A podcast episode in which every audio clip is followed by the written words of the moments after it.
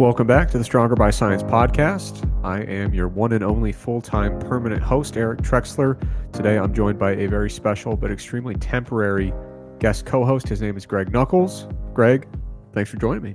Yeah, thanks for uh, thanks for taking the risk of having me on. How's your morning going? Uh, it's going well. Um, let's see. Friendsgiving is this afternoon. It is. So, uh, you know, cooking last night, cooking this morning. I like cooking, so uh, yeah, makes makes for a good morning. It's a How bold choice trying to record this in the morning. We'll see how it goes. I mean, it's not technically the morning, but it's it's the morning for me. Close enough. How is uh how's the start to your day going? Uh, good. Did a bunch of stuff around the house. Uh, did a bunch of work this morning. Feeling good. Feeling Nice. productive. Um, so before we get into the content for today's episode, we've got uh, some big announcements. I think the biggest one is that we've got a huge sale coming up for Mass uh, monthly applications and strength sport. That's our monthly research review. Uh, Mass, if you're not familiar, it's 10 pieces of content per month, but starting this upcoming issue, we've got an enormous change that we're really stoked about. Uh, so, Greg, you've been doing a, a piece of content in Mass called Research Briefs, Mhm. and it's where rather than doing a full, in depth, longer article, it's more concise summaries of several studies with a real emphasis on practical application. Mhm. And so we have expanded the research briefs segment of mass. And so that effectively doubles our study coverage. If you look at the first issues of mass and you compare it to now, uh, it's the same amount of total content, but we've basically doubled the number of studies we cover Mhm. on a monthly basis. So it's a, a pretty huge upgrade that we're pretty excited about. Um, and that is going to coincide with our big uh, Black Friday sale, which is our biggest uh, biggest sale of the year. So these are the lowest prices that you're that you're going to see for Mass during our Black Friday sale. It uh, by the way, since it's a subscription product, we should clarify when you subscribe at the sale price, you're locked into that sale price for the life of your subscription. You could do monthly, annual, or lifetime subscriptions.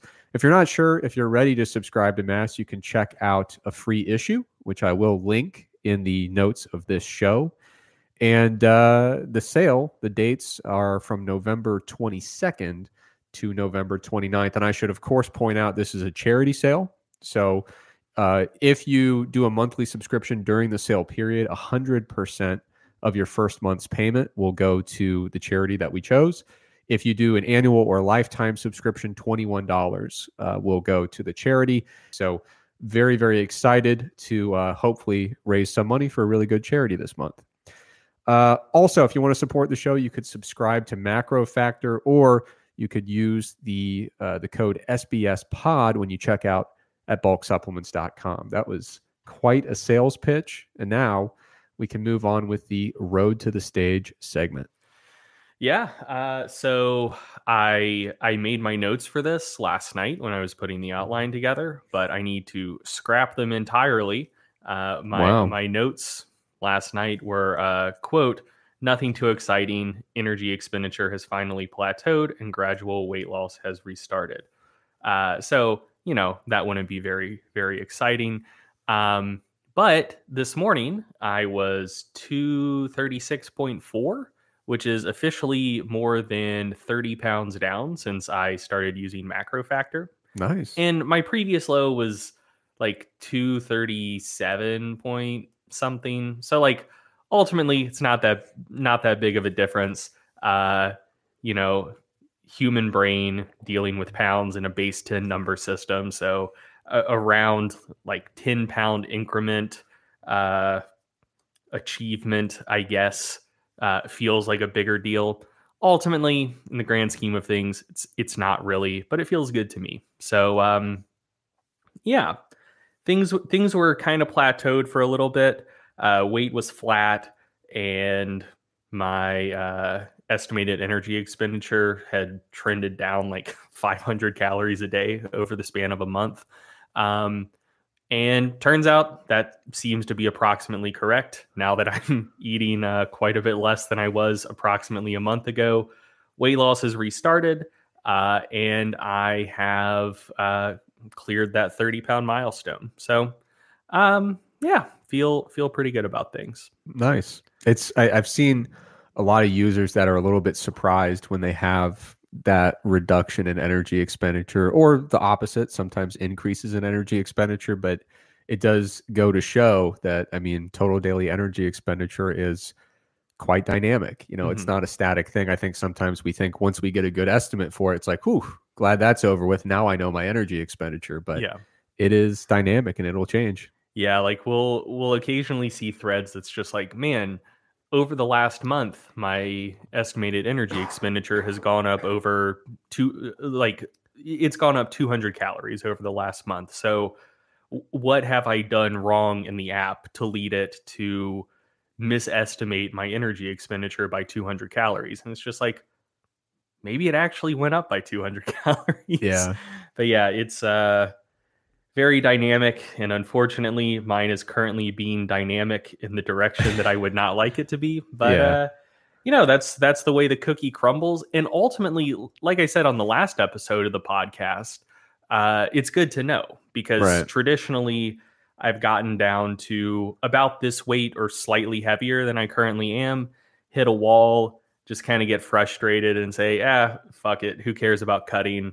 I'm just gonna i'm just gonna get strong again um, but you know, now actually being able to see the numbers and seeing like, oh, okay, like I do actually need to pretty substantially cut calories at this point, uh, and being able to do so in a controlled way instead of just saying like, well, you know, a, what seemed like a moderate level of calorie intake wasn't working, so let's just you know let's just go into like uh, protein sparing modified fast, like you know, I, I didn't have to resort to extreme measures. So, you know, ultimately, I'm slightly annoyed with my body about all of this, but uh, overall, in the grand scheme of things, uh, I, I'd say it's going pretty well. Yeah, like you said, it's good to know. I think one of the most demotivating factors when it comes to weight loss in many cases is just doubt and uncertainty. So mm-hmm. it is nice to see a number, to see a graph, even if it's giving you information that you're not exactly thrilled about, mm-hmm. it's better to have the information than not have it. Yeah. Um, all right, moving on. Uh, the road to enlightenment is pivoting um, for two reasons. It is now the road to Athens, which is a tremendously exciting announcement. So, the road to enlightenment uh, is ending for two reasons. First of all, it, that person in the Facebook group finally convinced you that it was just cultural appropriation. Not quite, but so in my defense, since I rolled out this segment, I fully acknowledge I have no idea where it's going or what to do with it. I think it has reached its only logical conclusion, which is me being asked to actually say substantive things about secular Buddhism that I'm fully unqualified to talk about. Uh, for once, I do accept responsibility for that. I don't know how else this could have played out. Uh, and yeah, it's time to move on. Plus, I'd, I'd, say that's an important stepping stone on your road to enlightenment. Yeah. The second reason that I'm pivoting from the road to enlightenment, I'm still doing, I'm still engaged with this endeavor in my life. I'm just not talking about it anymore unless someone asks me. But uh, another thing to keep in mind is a lot of folks are saying that I did, in fact, already reach enlightenment. So, as, as we talked about uh, by the lake, I either passed out or became enlightened. There's a lot of debate. I'll let the scholars kind of sort that out over the next few hundred years. But for now, I'm transitioning and I'm getting on to the road to Athens. And the uh, the reason it's the road to Athens, the first ever marathon, was as the story goes from marathon to Athens. Uh, apparently, people debate exactly how long a marathon should be. Uh, I was reading an article about it, but the modern interpretation is 26.2 miles. And I think I do have my set my sights set on the goal of running a marathon in the relatively near future. I'm thinking possibly late spring if I can swing it. Um, I will admit that I cheated. I got back into running before I, you know, have made this announcement. Uh, so the reason I cheated is I have failed so many times getting back into running, and I always fail at the earliest stage. Uh, and the reason I fail is because I get really, really into it and I usually have a lower extremity injury that will get me. you know so i can't just ease into running i just say hey i like running and then i run way too much and usually it's my right plantar fascia uh, Yeah. but it's it's always either a foot or a knee that will get me because i just do too much too fast i don't have the i have all the motivation all the focus and none of the discipline to to rein myself in so i am and you also without running just stay in weirdly good shape. That that so that's a true thing is that uh because because like in th- th- this is on topic like when we were kind of in that weird phase business wise when you had graduated in december and i was still doing the last year of my masters um you know so like the stronger by science partnership wasn't like fully operational yet because i was mostly just in the lab all the time uh you were just like, hey, I, I have all of this additional time on my hands. I'm going to get into running again. And I remember you saying, like, ah, man, I just started running again this week. I love it. Feels good. Uh, went for a 15 mile run three days ago, went for a 12 mile run yesterday. Like, man, Yeah. this is awesome. I love it. And so, like, one, I was thinking, like, that's ridiculous. Like, I would need to train for six months to be able to run 15 miles. Uh, so fuck this guy for being able to jump right into it. And the second thing I was thinking is like, dude, going from, you know, say what you will about acute on chronic workload ratios. There's there's some debate about how predictive of injury risk that is. But if that idea holds any merit at all, the acute to chronic workload ratio of zero miles per week to whatever the fuck you were doing. I was just like, I, I don't know. It doesn't seem like a great idea to me, but uh, good luck, dude. And then, like the next week, I asked you, like, how's your running doing? And you're like, man, I have a really bad case of plantar fasciitis. yeah I was like, dude, that was that's completely out of the out of the blue. Who could have predicted it? Right. So so the problem is like like you said, um, for whatever reason, I, I do think that I'm uh, naturally more inclined for endurance activity rather than strength or power activity. Um, and so the problem is I'll get back into running. My cardiovascular system, you know, I, I'm I can handle it. Like my my cardiorespiratory fitness is like ready to go, but my lower extremities are not ready to handle the pounding. Um, so this time around, I didn't really, you know, talk about getting back into running until I had gotten through that initial phase of getting my mostly my feet able to handle the mileage that the rest of my body was ready for. Um, so this time getting back into it, I started it at a time when I was pretty busy, which is good because even when I wanted to go out for a ridiculous run, like, dude, who's got the time? Mhm. You know? So that was good. I also uh, you know, did a little bit of cold water immersion. So, you know, you've covered that in mass before.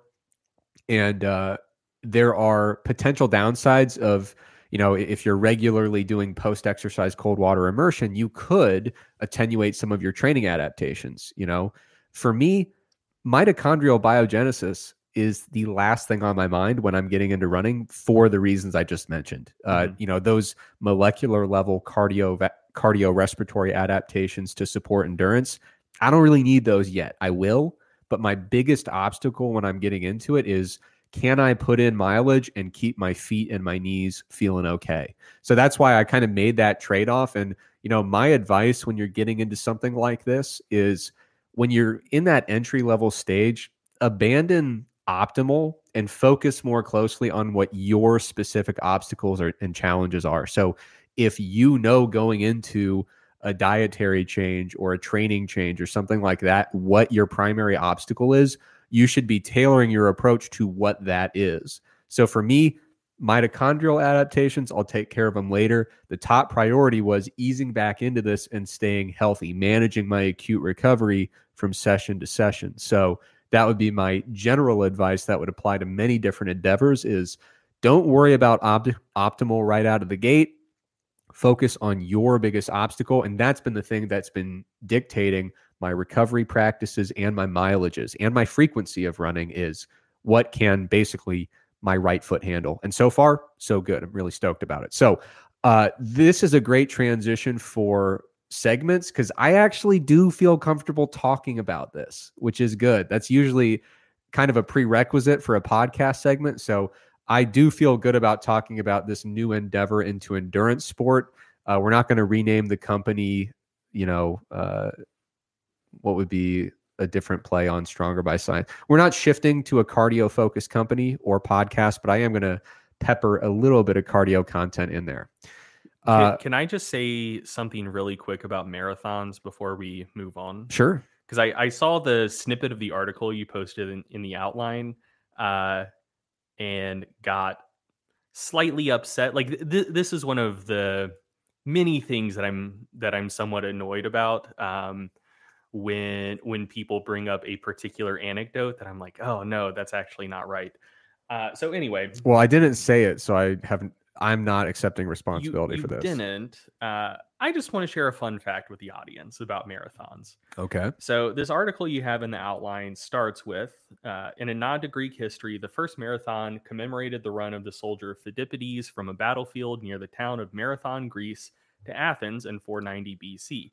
According to legend, Phidippides ran the approximately 25 miles to announce the defeat of the Persians to some anxious Athenians.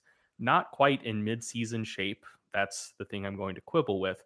He delivered the message Nike or victory and then keeled over and died. So that's that's like the story of the marathon that uh, for whatever reason has made it to the modern day. And actually that version of the marathon story has had some interesting sociocultural effects. So uh, like that's one of the reasons that people think that um in so I'm I'm going to sound like a shithead here. Oh, But, cool. but that's one of the reasons why I think people think that it's a huge accomplishment to even finish a marathon. And like, it's not that that's a small accomplishment, but I think people overstate how huge of a deal it is. And I think part of that you're, you're going to get destroyed for saying that. Sure. I, I'm sure I will. I mean, I've look, man, I've walked more than 25 miles in a day before. Have you really? Yes. Oh, wow. Uh, yeah, on a, a trip to New York City. Like we were there with friends, we were seeing the sights, Man. and uh, like I mean, I'm sure it wasn't a perfectly precise estimate, but like the step counter at, at the end of the day pegged us at like 27 miles. No, I, I do get I your. was I, I was fucking dead at the end of the day, but like I, I do get your point, and I have talked to people who have done marathons without training. yeah, yeah. So, like that, that kind of Yeah, supports so- your general idea there. so people think that it's a huge, huge deal because the idea is like, oh, this guy ran about 25 miles and died at the end of it. Uh, and, and the other like sociocultural effect that I have in mind is like this was one of the reasons why women weren't allowed to run marathons until like kind of recently. I think the 70s. Um, man, I, I'm blanking on her name, but there's a really good story about the first woman to run the Boston Marathon and Yeah. how like the race organizers tried to actively grab her and pull her off of the course. Because the the thinking was like man a marathon is very grueling and the delicate female body simply can't handle this. Like if it could kill Phidippides it's definitely going to kill a woman. Like th- that that was like p- part of the thinking there Huh. but anyway so uh that would all be well and good if the full marathon story was Phidippides, you know, he's this messenger guy, he's just kind of chilling at the battlefield. And then when the victory is is won, he runs back to Athens, tells people and dies. Like I, I think that's kind of the the image people have in mind when they think the marathon story. But that's not the full story within depending who you talk to, Greek history or Greek mythology, like the the battle definitely occurred, but how accurate the telling is, like who knows. But uh, anyway, the full Phidippides story is the Persians were coming. They were supposed to land at Marathon, and uh, the Athenians were just like, "Well, shit, we might be overmatched here. We need to see if the Spartans will be willing to help us out." So uh, Phidippides was like the courier of the Athenian military. I, I'm sure they had several, but like he was, I guess, the best one. So he ran from uh, Athens to Sparta, which was, I think, like 70, 75 miles. I don't know Greek geography, but like he ran a long ass way to Sparta Yeah. and said, like, hey guys, can you help us out? And if memory serves, they said, nah, fuck you. Like, we don't care. Um, and so then he had to run from Sparta to Marathon um, to deliver the news to the army, like, "Hey, we're going to have to do this ourselves. We can't rely on the Spartans to to come bail us out." Uh, so he ran from Athens to Sparta, from Sparta to Marathon. Then he fought the Battle of Marathon, which I assume was physically taxing. Yeah. And then he ran about 25 miles back to Athens Okay. and then keeled over at the end of it. So, like, so you're saying I should do an ultra marathon I'm saying on my road to Athens? I'm saying you should run 75, 75, 25. You should run like 175 miles with like four to six hours of simulated combat in the middle. And then die. Well, I think that might occur. Okay. But but anyway, so yeah, the the thing about Phidippides dying at the end of the whole process, if that is true, like if that is a true historical account and he died after delivering the message, it wasn't simply after running the marathon. It was after, you know, putting in like close to 200 miles of running and fighting a battle. yeah, that's that's more than I'm ready for. Yeah. Uh, but like I said, I'll, I'll be providing some updates on my marathon training, uh, but it's not going to become endurance by science or anything like that. It's still going to be a strength focus. And with that in mind, what's up with feats of strength? Yeah, I, I've just got one this week. Um, partially because there aren't that many competitions going on currently, and uh, partially because I didn't feel like looking around all that much. Um, but the one I have is very cool. So uh, I know I'm going to butcher this name. I assume it's Marek Zych, uh, Z Y C H uh, set the new all-time world record deadlift at, in the 90 kilogram class or 198 pound class. He deadlifted 406 kilos or uh, 895 pounds. So, you know, for for people dealing in freedom units, he's very close to deadlifting over 900 pounds at a sub 200 body weight, which is which is wild to me. Um, and also, you should go watch the video. It's one of the. I, I think it's going to be a polarizing video. I love it. It's a Yeah. beautifully technically efficient sumo deadlift from a guy who's built for sumo deadlifts. Yeah. We're talking minimal range of motion, uh, pure economy of movement, um, and I th- I think that's incredible because to me, powerlifting is about moving a weight from A to B in whatever way the rules allow, which is exactly what he did. Uh, I think some some sumo is cheating people will use the video as like ammo for their argument, but honestly, I don't care. I think it's sick. Uh, so congrats to him. Yeah. I saw that. And uh, it's as efficient as a deadlift could possibly be. Uh, really, really impressive stuff. Him and uh, uh, Nasanov, I think, are are the two most efficient sumo deadlifters right now. Oh, one question I had for you on this uh, particular uh, segment. Yeah. Someone messaged me. I guess, have you heard that USAPL is like going back to old weight classes? Yes. So Someone asked me what my opinion was on that. And of course, I have none, but I'm pitching it to you. Oh, I've I've got an opinion on this. Um, so I'm not going to talk about all of the USAPL IPF drama. Um, I think I think my opinion is somewhere in the middle. I, I think if you had to say one or the other is in the right, like just a purely binary thing, I think the USAPL is more in the right than the IPF. But I also think their uh, messaging about why they got kicked out of the IPF is slightly dishonest. So anyway, I, I think if I shared my full thoughts on the matter, I'd just make people mad. So I, I'm going to forego that. Yeah. Um, but I am stoked about reverting to the old weight classes for a couple of reasons. One, I fucking hate the new weight classes. I think they're stupid. Um, like, I don't know, dude. Uh, we're we're humans. Our brains like nice round numbers and even increments between things. And I felt like just some of the weight classes themselves and the jumps between weight classes, they felt kind of random. And also, I don't know. I didn't love the fact that the IPF and its affiliates went with one weight class system, which differed from their history and differed from every other powerlifting federation in the world. Like, you know, the old the old weight classes weren't broke. Don't try to fix them. So that that was kind of my my boomer perspective when the new weight classes were rolled out several years ago. Uh, but reverting to the old weight classes, I like because I I view it as a return to tradition. Um, and also, much more importantly, the thing I like about the new weight classes is they added back the uh, 140 kilo class for men, and they added. Um, I know they added an 100 kilo class. I think they added a 110 class for women as well, uh, and, and I think that's pretty huge for a couple of reasons.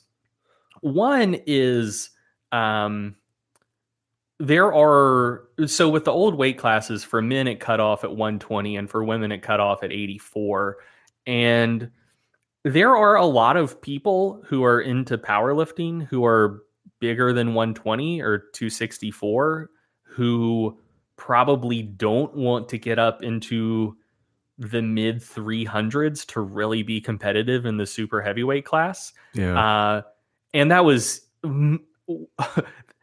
that was the case for women as well to a enormously larger degree. yeah, like the gap there, like that that second highest weight class Yeah. in in the female category was insane. like 84 kilos isn't that big for women.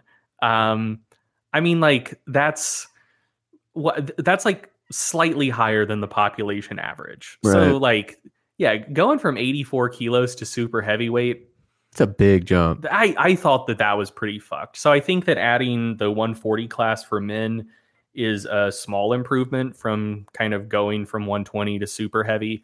And I think adding the 100 and 110 uh, kilo class for women, I think that's huge. Like I, I think that that um, I, I think that that will meet the needs of a lot of people who, you know, didn't want to be sub 120 or sub 84, but you know didn't want to do what you got to do to be Right. to be a top super heavyweight. Um, so yeah, I, I am fully supportive of the old slash new USAPL weight classes. Uh, the the one the one uh, kind of weight class jump that I've seen some people complaining about is with the reversion to the old weight classes. Now it jumps from 60 kilos to 67 and a half. And I think some people think that that's kind of a big jump and that maybe there should be one more intermediate weight class there.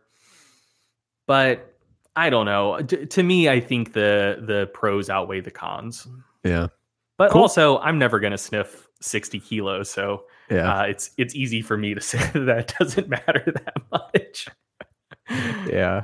Cool. yeah, I, I I think overall the positives outweigh the negatives. Nice. All right. So I have a very brief tech support segment here. Uh, if you're new to the show, tech support is where we talk a little bit about our diet app called MacroFactor. Um, just kind of reminders uh, in this particular tech support segment. Uh, the base of users in MacroFactor is growing, which is fantastic. Of course, we sincerely appreciate all the support.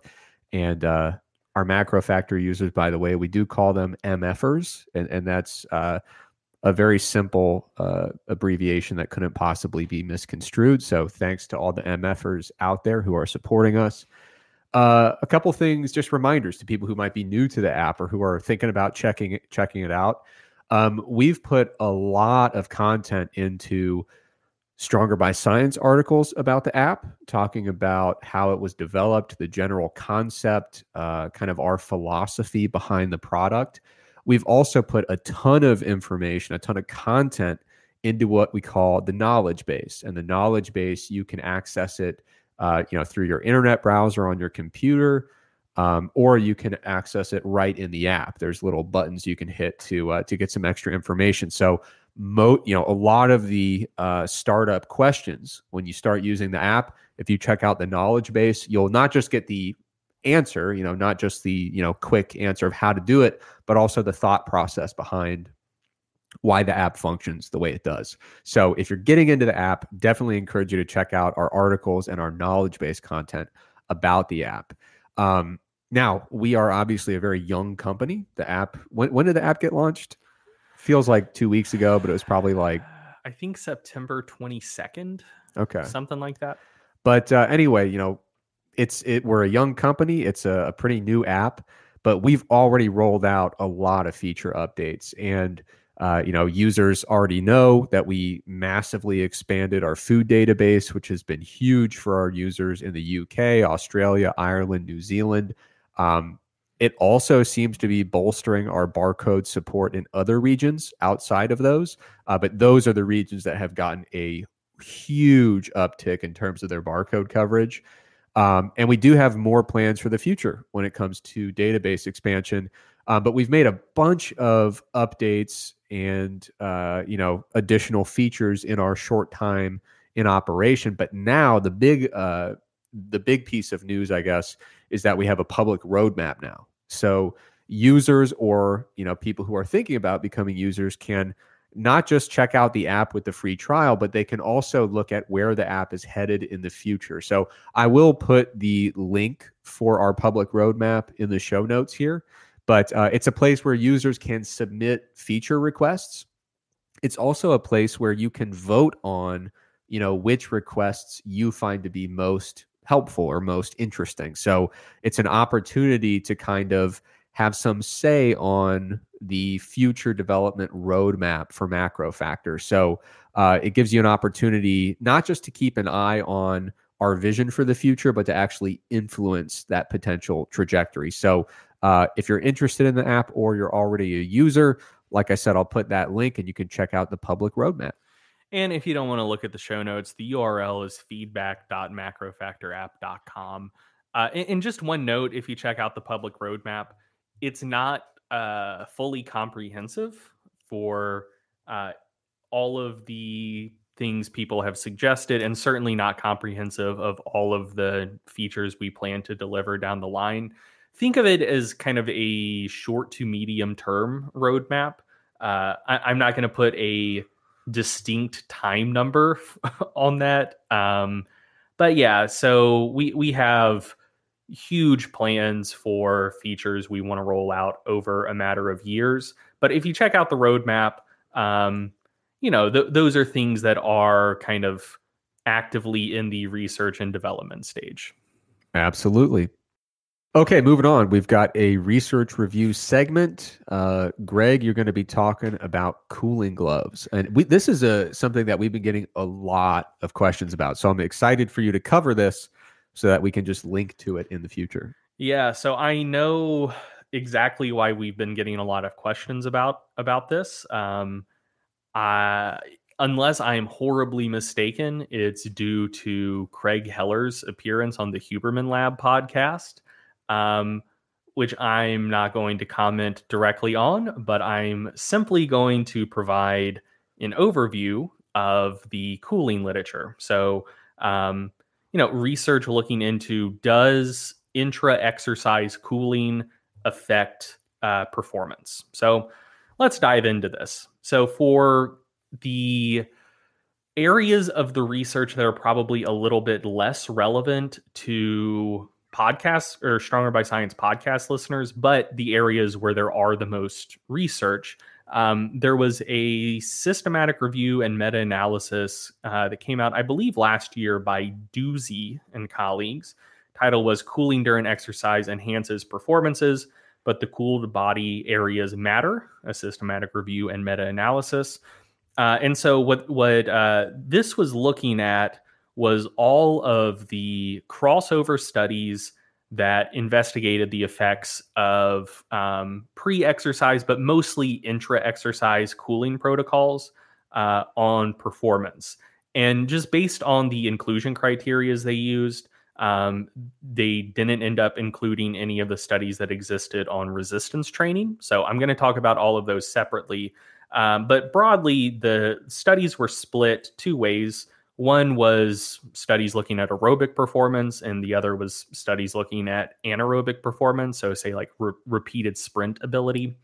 Um, and cooling seemed to significantly improve aerobic performance with a uh, pretty hefty, moderate effect size. Uh, pooled effect estimate uh, was a Cohen's D of about 0.6, which you know that's that's a pretty notable effect. Um, just to put that in context, the impact of caffeine on really basically every outcome is somewhere between an effect size of about 0.2 to 0.4. That's that's for maximal strength, strength endurance, power, aerobic performance. Caffeine seems to have a, a small but positive effect on virtually everything. Um, so for aerobic performance, the effect size of intra of intra exercise cooling seemed to be about twice the effect size of caffeine. So you know, notable but not like a night and day difference. And is that specifically hand cooling? No, no, no. So that's uh, all of the cooling interventions they looked at. So, okay. um, you know, like a neck wrap or uh, palm cooling or like a full body cooling suit or um, w- one of the things that seemed to be pretty effective was just drinking cold beverages because ultimately the the thing that when overheating becomes problematic for aerobic performance the the thing that's really going to get you is when core temperature starts elevating. And so if you just like drink a really cold beverage or like eat some crushed ice that cools you centrally. Um, so that that seems to be fairly effective honestly so back in the day i remember uh, like coaches and athletic trainers saying that like you're supposed to drink like lukewarm or room temperature liquids because like if you drink cold liquid when you're really exerting yourself it's going to like put you into shock or something or like divert blood to your intestines instead of your muscles. I don't think there's any evidence for that. I think that's a myth. But anyway these are the same people who told us that we couldn't possibly recover with our hands on our knees That right? that is also true yeah anyway, uh, so that's that seems to be fake. Just drinking cold stuff seems seems to be good. Anyway, so yeah, for aerobic exercise, a a moderate but uh, pretty noteworthy effect. For anaerobic exercise, the effect size was still statistically significant, but quite a bit smaller. So pooled effect estimate of about 0.27, uh, which is a positive effect, but it's worth noting that when they were looking at uh, kind of the study conditions or cooling protocols used, um, they found that the most effective was whole body cooling garments, and that cooling only seemed to be effective for anaerobic performance when you were doing anaerobic stuff under hot conditions. So they operationally define that as greater than 28 degrees Celsius, which I think is somewhere in like the mid to high 80s, but I don't know. I'm relatively comfortable with most aspects of the metric system. I don't fucking know Celsius though. Fahrenheit to Celsius and vice versa is a nightmare. Yeah, here's another hot take. I mostly like the metric system. I like, you know, centimeters and meters more than like feet and yards and certainly kilometers more than miles. Uh, I like uh, grams and kilos more than ounces and pounds. Uh, I like uh, milliliters and liters more than fucking tablespoons and cups and whatever else. Um, but I do think that outside of scientific purposes, I think Fahrenheit is better than Celsius. Like, yeah. I, I understand like oh okay like you're you're anchoring it with zero being the freezing point and 100 being the boiling point. So it, th- those numbers are pegged to something meaningful when you know when you're doing experiments or something right. like that. But just for day-to-day use i think the benefit of um i think the benefit of fahrenheit is just that like 10 degree increments kind of mean something. Like if and i feel like that helps with communication i suppose like if someone were to say in celsius like ah it's going to be in the 30s today it's either going to be pretty hot or like the hottest day you've ever experienced. Yeah. Or if they say like, ah, it's going to be in the in the tins, it could be pretty comfortable, could be fairly cold. If you say in Fahrenheit like, ah, t- today's in the 50s, doesn't matter if it's 51 or 59, like it's it's the 50s. You know Same sweatshirt. Mean? Yeah. yeah. Um and I also I also think it's I don't know. I, I think it's good for um you know what? I'm not I'm not going to get off on that tangent. We're talking about body cooling right now. anyway, mostly like the metric system, but I I'm a Fahrenheit ride or die guy. Yeah, I was gonna say you, you said before we started recording, like, hey, let's make sure we keep this one really tight. You know, keep it on a short timeline here. And then you know, six minutes into talking about Fahrenheit versus Celsius. Well, uh, you know what, man? I actually am well rested for once. I have the appropriate amount of stimulants in my system. I didn't wake up five minutes before we started recording. So yeah. I, am fully prepared to be on my bullshit today. Yeah. Um, well, m- much more loquacious than I typically would be. Then I'll, I'll take um, I'll take on the task of reining you back in. No, it, it's fine. Okay, so let let's get back on topic. So that that's the meta analysis. Uh, notable moderate effect for aerobic performance. Smaller moderate effect for um, or no, that, that's a small effect. So a small effect for anaerobic performance, uh, and those effects really only seem to show up when you're testing in pretty hot conditions.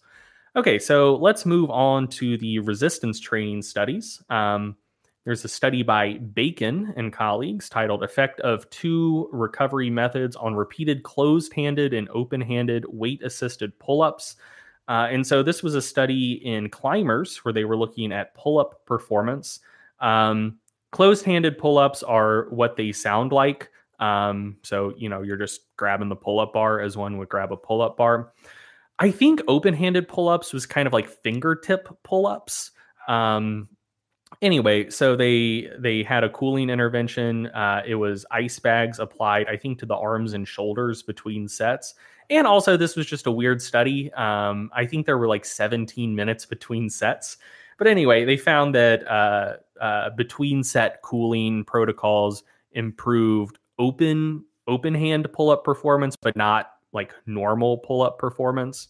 So, you know, maybe a small positive effect there. Moving on, study by Galoza and colleagues, resistance exercise inter interset cooling strategy effect on performance and muscle damage. So in this study, they had uh, two uh, they had two groups uh, perform four sets of bicep curls at 80% of one RM. Uh, one group uh, had ice ice bags applied to their biceps between groups, and the other or between sets, and the other group didn't. And the cooling group uh, was able to complete more reps across the four sets, about 21% more uh, than the control group. Though, uh, since this was a, you know, uh, since it was an experimental study with two groups instead of a crossover study, it's hard to know if that effect was due to cooling per se or just potentially differences between groups.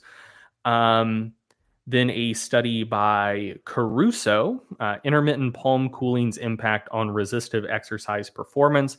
In this study, they had subjects do four sets of eight um, like uh yeah leg press. So they had they did four sets of eight leg press with a flywheel device. So for that you're not necessarily doing reps to failure because with a flywheel you can you can just keep going. You'll just move slower and slower. So they were looking at decrements in power set to set. And in this study there were two cooling conditions and one control condition. And uh, over the first three sets uh, power output was comparable between groups, and the drop off set to set was about the same between groups. But then for the fourth set, the two cooling groups maintained performance a little bit better, and there was a slightly larger drop off for the control group. Um, so over three sets, uh, between set cooling didn't seem to do much. On the fourth set, maybe it helped uh, with performance maintenance. And then finally, there were two studies by uh, Kwon and colleagues. And uh, these were the same study, but uh, one was done in males and one was done in females. In both of the studies, um, the training protocol or the, the testing protocol was four sets of bench press to failure at 85% of 1RM. Uh, and they had three conditions they had a control condition, they had a palm heating condition and they had a palm cooling condition. Um, and these studies, I think, used uh, like a cooling glove type setup. So the the temperatures they used um, seemed comparable to the cooling glove that now people are talking about. Uh, and also, it was a negative pressure thing. So that's one of the things that uh, is supposed to be special about the cooling glove. You put your hand in the glove, negative pressure, maybe that pulls more blood in uh, that you can then exchange temperature from, helps with central central cooling a little bit better. Um, so anyway, it it seemed to be the right type of device to um, look at the effects of a cooling glove on performance. Uh, but yeah, there was a heating and a cooling condition here, and so in the study in males, the uh, the palm cooling condition subjects completed uh, significantly more volume than the control condition or the palm heating condition. Although uh, subjects also performed non significantly more reps in the palm heating condition than the control condition.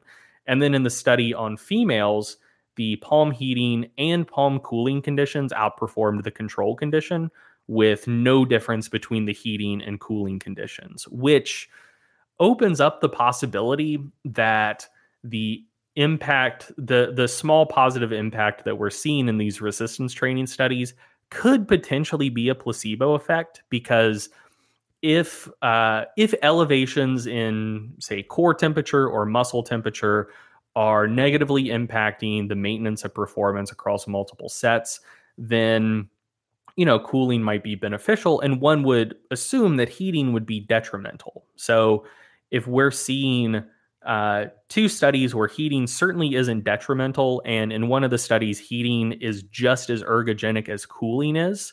But the difference there is for the heating and cooling condition, you know, some temperature thing is being done to your hand versus the control condition where nothing is being done to your hand.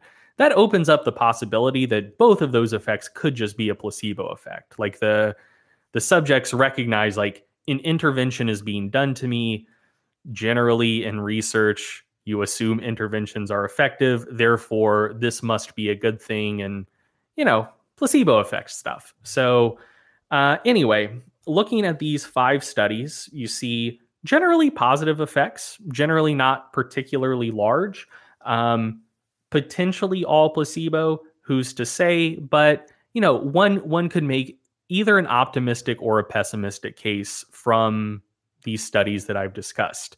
Uh, then there is one more study.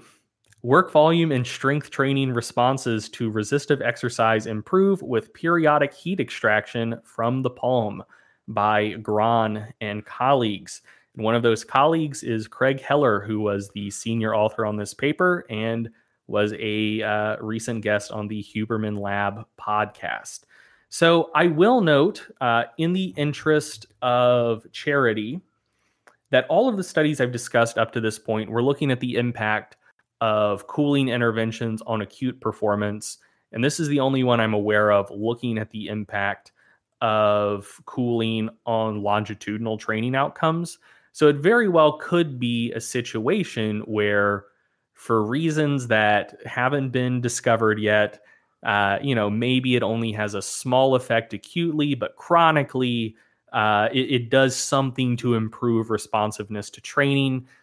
That is a possibility, uh, but uh, I'll, I'll, get into this. The, the results of this study uh, kind of stick out like a sore thumb from the rest of the cooling literature.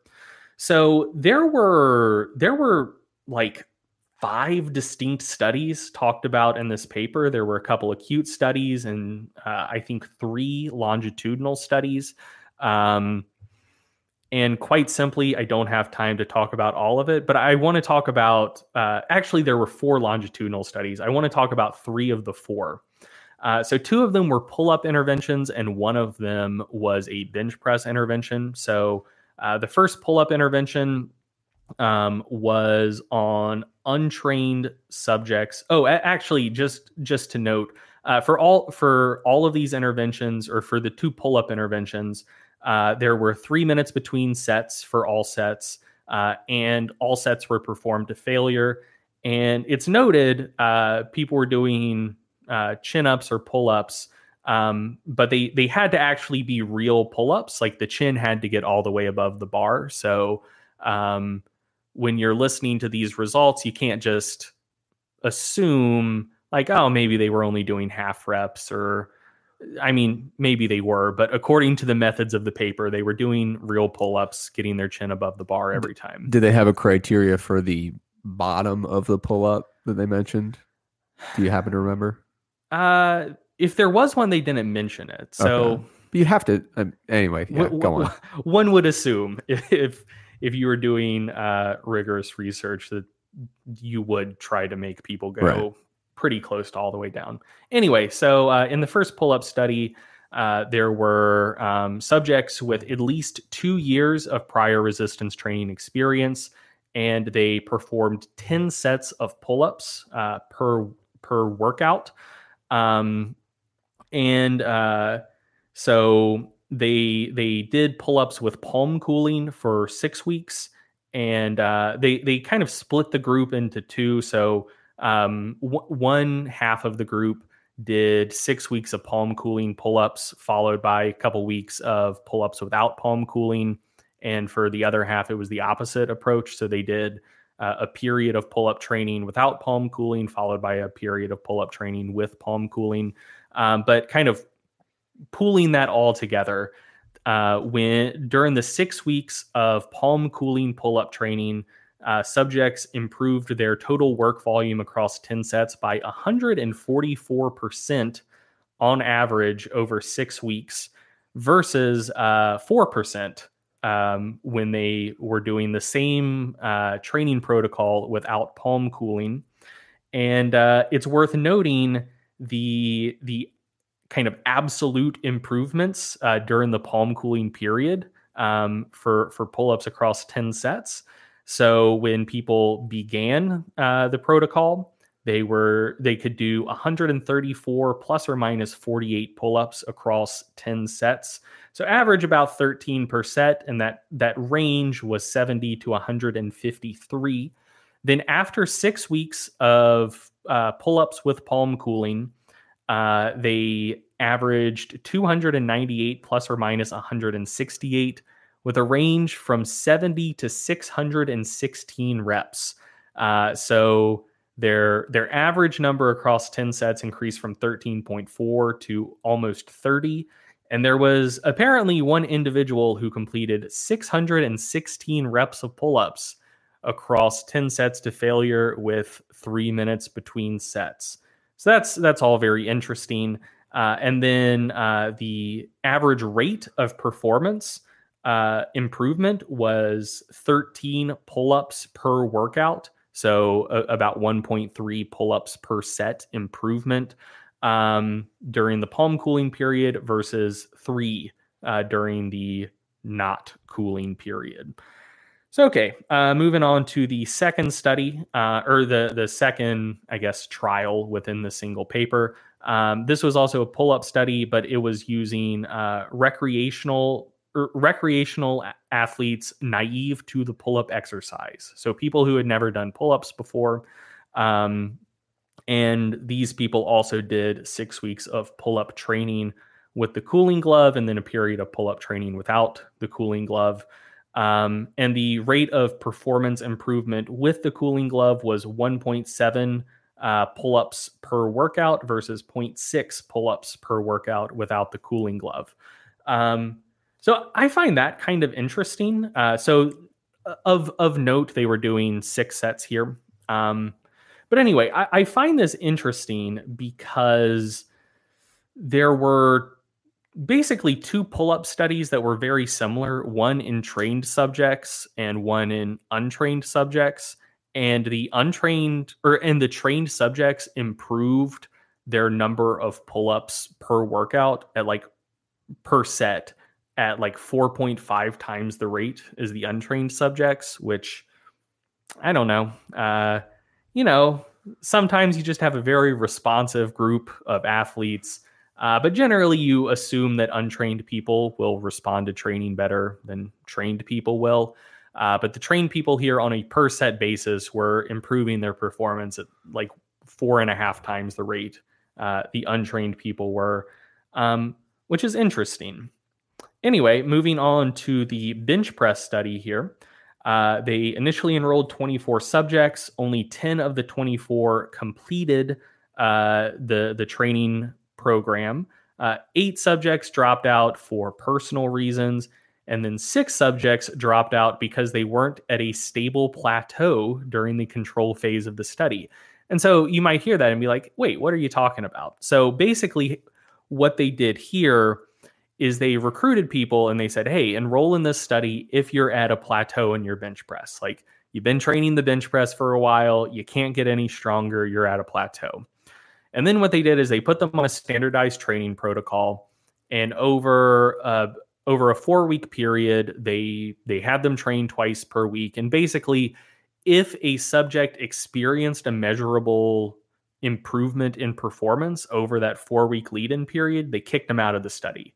Uh, they said, like, no, you're not actually at a bench press plateau. We want to make sure that everyone who is about to experience the power of the cooling glove is actually at a plateau for bench press strength. Uh, so they did that. They they kicked out everyone who was still capable of improving their bench press without the cooling glove, uh, and then they underwent six weeks of training with the cooling glove. Um, and in six weeks of training, doing two bench press workouts per week, they improved their bench press 1RMs by about 14%, um, which is which is very cool. Like for for a long time, my my bench press was plateaued just south of 500 pounds. It was like 475 to 485, depending on the day. I would love to be able to put about 65 to 70 pounds on my bench in six weeks. Um, I would be very interested in a intervention, a, a non-pharmacological intervention that would allow me to do that, as I assume most people would be. Um, so, so that's cool. If something like that existed, I would love to know about it. I would love to use it. I assume most other lifters and athletes would as well.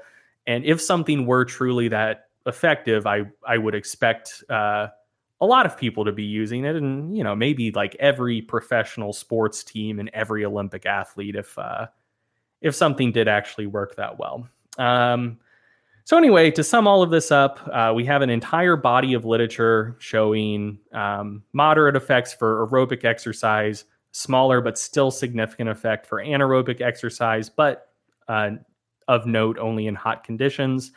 Um, and uh, several studies showing small positive effects for multi set strength endurance, which again may be attributable just to placebo effects. It's hard to say. Uh, and then you have one study in this body of literature where, uh, you know, you have people doing 60 pull ups per set for 10 sets. You have untrained lifters making strength gains four and a half times faster than trained lifters where people you, you, flip that I think. Trained making it yeah, yeah where trained lifters make uh, strength uh, pull up progress four and a half times faster than untrained people uh, where people who are at a verified plateau uh, add 14% to their bench press in six weeks. Um, and uh, yeah I, I find all of that very interesting. So um, you know, do with that what you will. Uh, I'll be charitable and simply state that this one study is a clear outlier within this body of literature. Um, and I personally found some of the results of the study to be quite perplexing.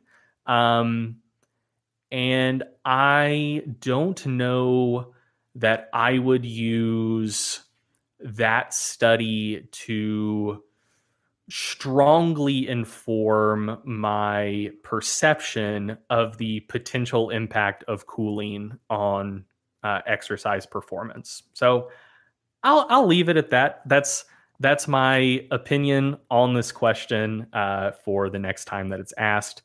And here's a fun tidbit: seeing as uh, one of the subjects in this study did uh, 618 pull-ups across 10 sets, averaging more than 60%.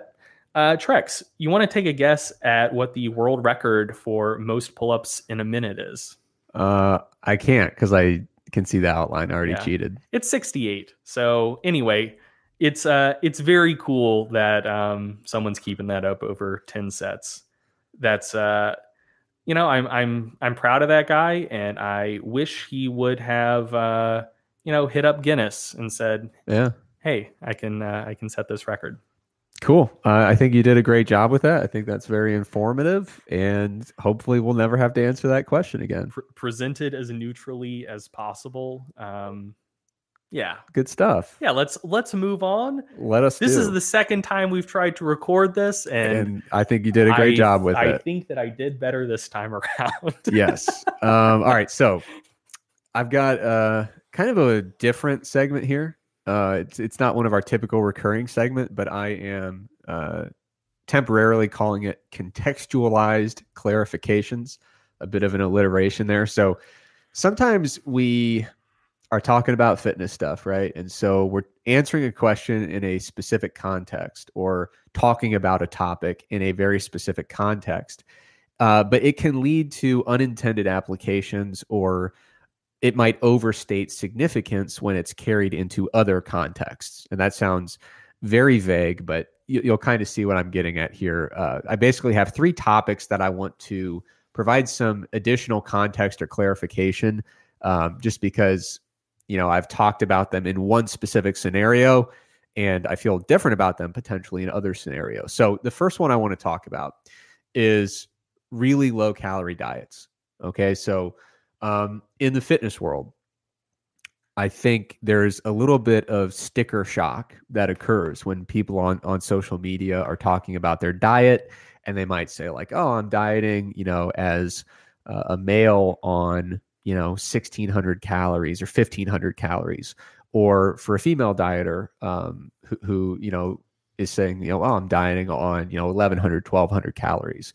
I think there's a knee jerk reaction to see that number and say, damn, that's not a lot of food. That sounds bad. And in fitness, it's become more and more common to kind of crank that up several notches and be like, if you're dieting on, you know, 1180 calories a day as a relatively small person, uh, you know, your coach, whoever uh, recommended that, is an absolute piece of trash, definitely stupid, and almost certainly a bad person. Uh, and I think there are pretty obvious incentives kind of built into fitness to reinforce that knee jerk reaction. Uh, I think you'll see a lot of coaches who will say, Hey, all my clients eat a ton and they're losing fat very, very rapidly. So why aren't you? You know, like it's kind of a, a marketing angle of like, you know, my, my biggest problem with my fat loss clients, they can't get all the food down. They're eating so much. And I mean, we're trying to get, you know, extra candy and Snickers bars just to get the calories in. Uh, that's an exaggeration, obviously, but y- you can see what I'm getting at. There, there's this natural kind of knee jerk reaction when you see low calories uh, to kind of say, oh man, that's irresponsible. It's certainly dangerous and definitely inadvisable. But I think it's important. You know, I, I've talked in the past about how there are benefits to a slow rate of weight loss. That is a, an approach that I feel pretty strongly about in most contexts. I think uh, slow and, and sustainable rates of weight loss are generally pretty pretty good. I've also talked in some contexts about some of the challenges that occur when you have very low energy availability. So when you've got acutely a very large energy deficit. So I've talked about this in ways that might be thought to reinforce some of those knee jerk reactions. But I think it's really important to take a step back and contextualize some of these low calorie numbers, right? So if you were to go and look at the literature in the clinical nutrition space, so more clinically oriented studies looking at weight loss programs in people who have obesity, uh, it's really not that uncommon to see diets prescribed that are 800 900 maybe a thousand calories per day. And like i said this is often being prescribed to people with obesity whose body mass can can often be you know upwards of 100 kilograms right? So it's not hard to find instances in the clinical nutrition literature of someone who is 100 110 kilograms and they're being put on an 800 900 calorie diet uh, and in fact, I wouldn't just say you can find it. I would say it's quite common. Uh, like there are certain areas of the literature where that's almost kind of the default lever that you pull, right? j- just, I mean, just pull up the old PubMed machine and type in VLCD. Yeah. and and see what what meets you. Yeah. So I, I want to be really clear about this. I'm not presenting that as like a model for success. I'm not saying like, oh, you want to lose weight, whatever the context is, just eat like eight, 900 calories a day. It's plenty. But I think it's important when you see people talking about like, oh my God, if you go under 1200 calories for a brief period of time, that is totally dangerous no matter what. That in and of itself is not necessarily an evidence based statement. It, it is contradictory relative to the clinical nutrition uh, literature. So, of course, anytime you're talking about energy intake, you have to look very specifically at the context uh, in which a person is dieting. You know, some people are going to be able to handle lower calorie targets than others in a very safe, very effective way. Uh, but but I just wanted to kind of reiterate the fact that you know when when you see some of these lower calorie intakes, you know, we've had people who use MacroFactor, for example, who say, I mean, we have safeguards in place where you have to override kind of a lower threshold for for calorie recommendations.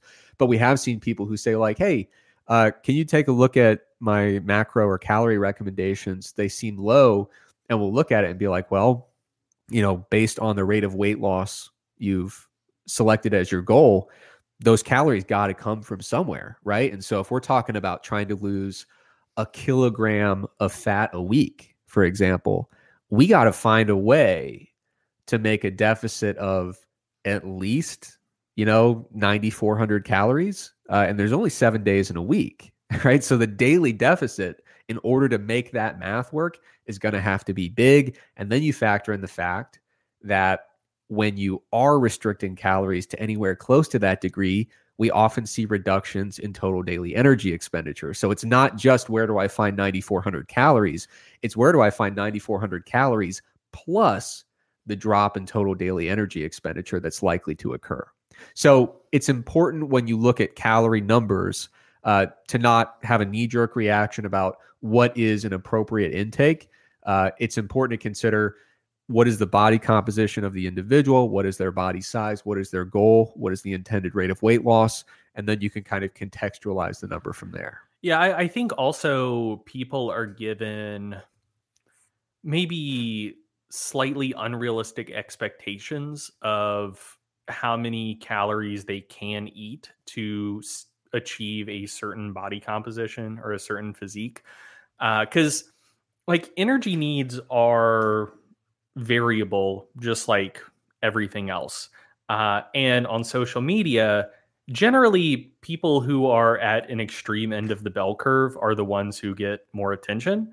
Um, you know, because they're they're outliers and uh, one might argue inherently more interesting. And so, like you see this with strength, for example. Like if if you follow a lot of powerlifting pages on social media, you'll see people who aren't incredibly big squat you know six seven hundred pounds and you know it's it's like oh here's this person who's not even the best in the world who's way stronger than you. So like this is this is a normal a normal ass thing that they're doing. It's like well no like there's bigger freaks out there than this person but like this person's also a fucking freak. Like you know that's um and, and i think a lot of new lifters don't fully understand that like just how variable strength potential is and I think I think it's the same thing with uh, with energy needs. Like um, we we talked about that Pontzer study, um, l- looking at the relationship between lean body mass and uh, and energy expenditure um, over the lifespan. And like you can you can look at the scatter plots in that study. Like at a given at a, a given level of lean body mass, th- there could be people who you know their daily energy needs are like six, 700 calories over the average, and some people six, 700 calories under the average. But I think on social media, posts will get traction if someone's like fucking shredded and they're like, I look like this and I still eat 3,400 calories a day.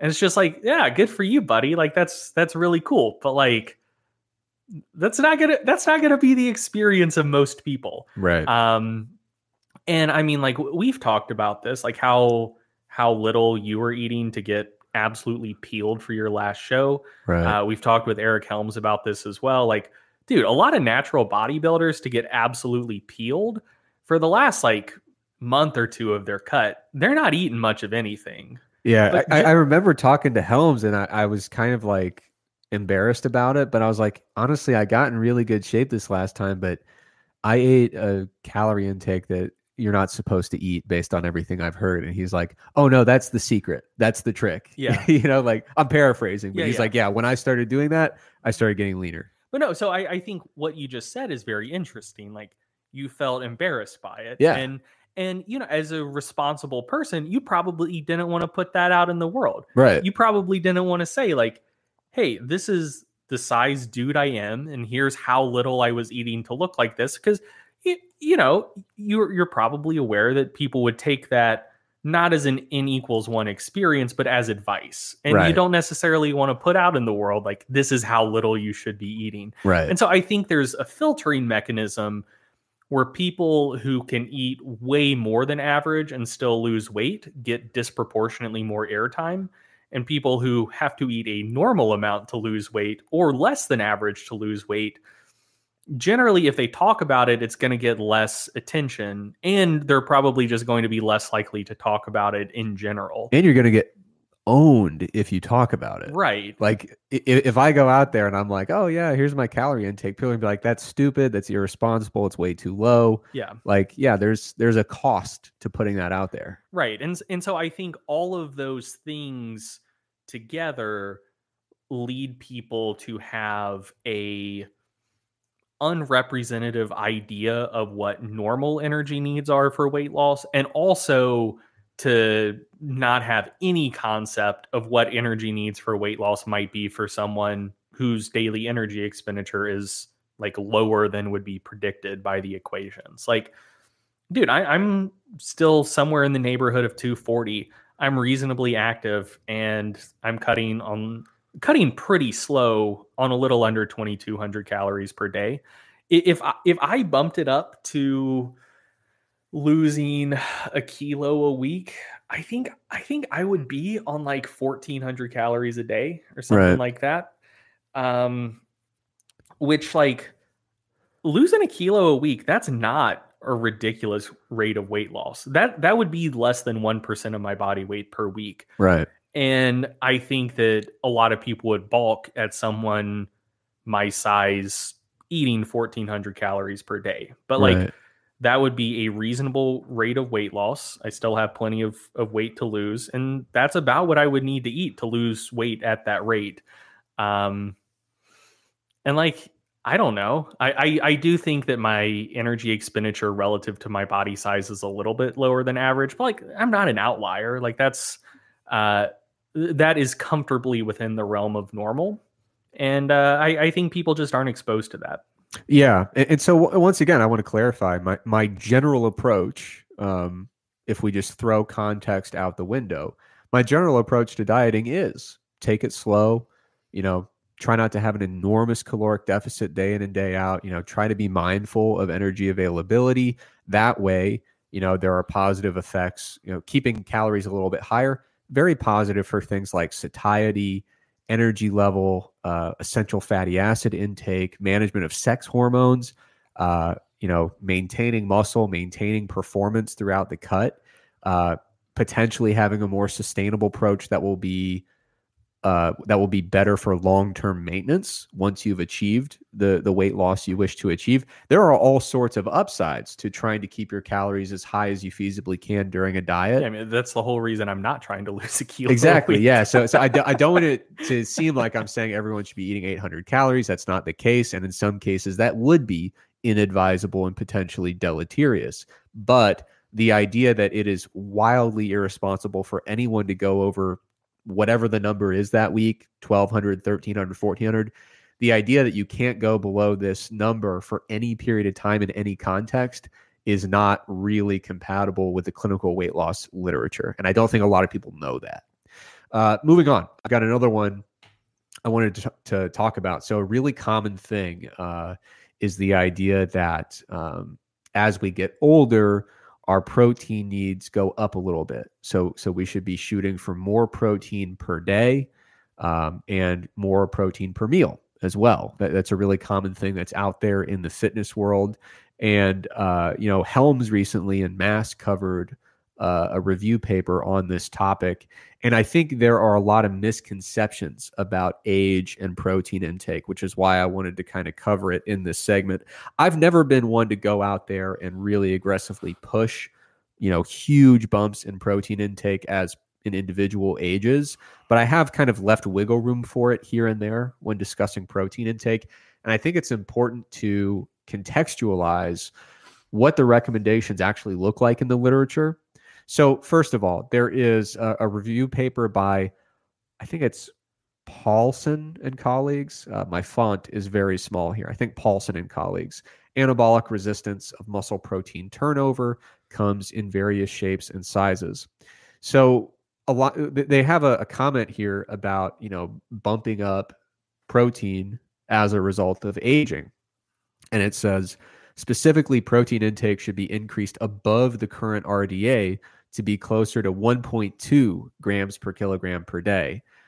Exercise, resistance exercise in particular, seems to drastically increase the dietary amino acid sensitivity of older muscle to protein ingestion.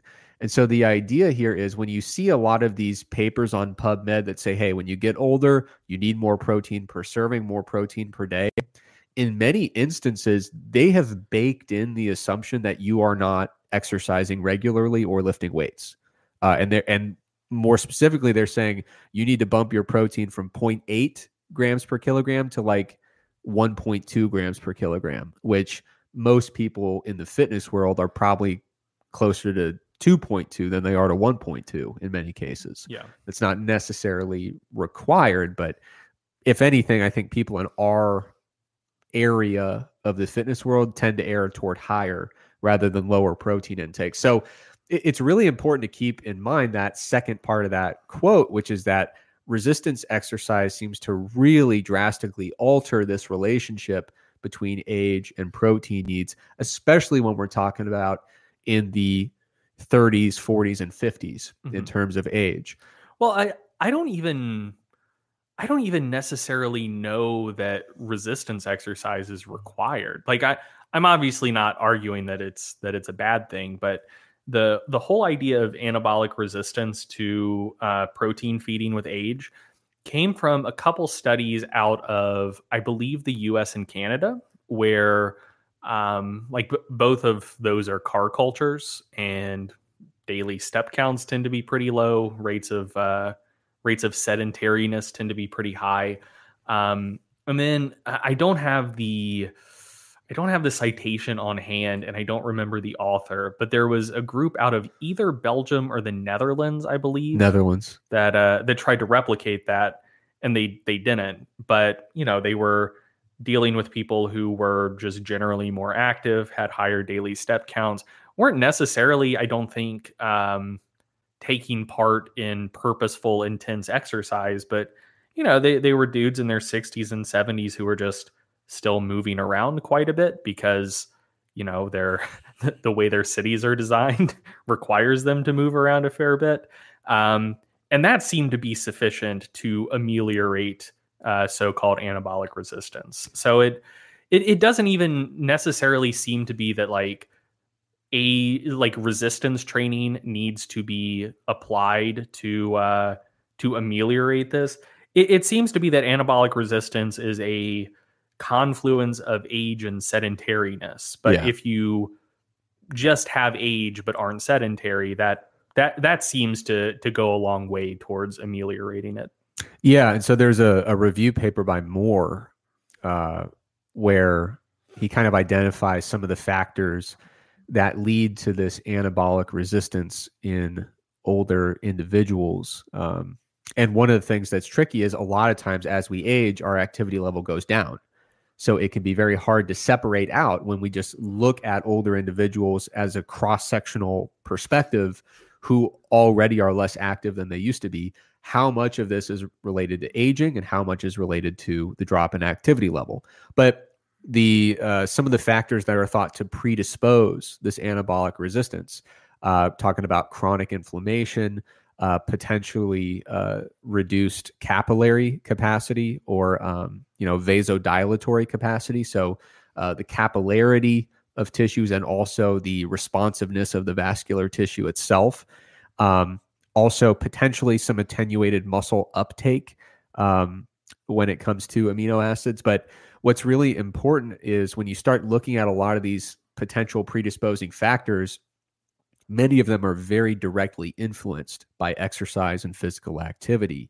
And in Moore's review paper, which I think Helms did a great job covering, uh, it I don't want to paraphrase uh, and oversimplify too much, but it largely makes the case that you know when we're talking about a you know a 52 year old uh, lifetime lifter who's still training hard, they probably look look more similar to uh, in terms of protein response, a 25 year old lifter than someone who is their age but totally sedentary and inactive and not training. Uh, you know, the the act of you know doing regular physical activity and training regularly seems to attenuate, uh, if not largely abolish, a lot of these things associated with anabolic resistance. So uh, we get asked a lot of questions from people who are in their 40s and their 50s and sometimes in their 60s as well. And they say how much do i need to bump my protein because of age? And these are people who are extremely fit. They're very active. They're training like crazy. And in most cases the answer is probably somewhere between not at all and maybe a tiny bit. Uh, and this is something that is you know if you've been following the stronger by science cinematic universe when you see papers about anabolic resistance, sometimes you'll see them talking about age, but also obesity and excess adiposity. One of the ideas that we really leaned into when we were talking about P ratios and whether or not uh, obesity or excess adiposity would attenuate uh, the potential for hypertrophy. You know, this idea of anabolic resistance came up. And, you know, we push back pretty hard on the concept that someone who is, you know, has obesity, but is exercising regularly, is active, and is doing regular intense training. We're like, man, if you look at the mechanisms here, it's very likely that they're going to be, you know, rescuing that ability to respond quite well to dietary amino acids. And so this particular review paper was focusing on aging, but there's, in my opinion, pretty clear translation uh, to what we were getting at, which is the fact that if you look at anabolic resistance in someone with obesity who's totally sedentary, totally untrained, that probably isn't very representative of anabolic resistance in someone with obesity who is quite physically active and training regularly. So, uh, important stuff to highlight there. One last thing I want to mention very briefly. I know you want to get to some Q and A questions. Um, in the past, I've been pretty hard on cardio, uh, which seems to contradict my current uh, road to Athens.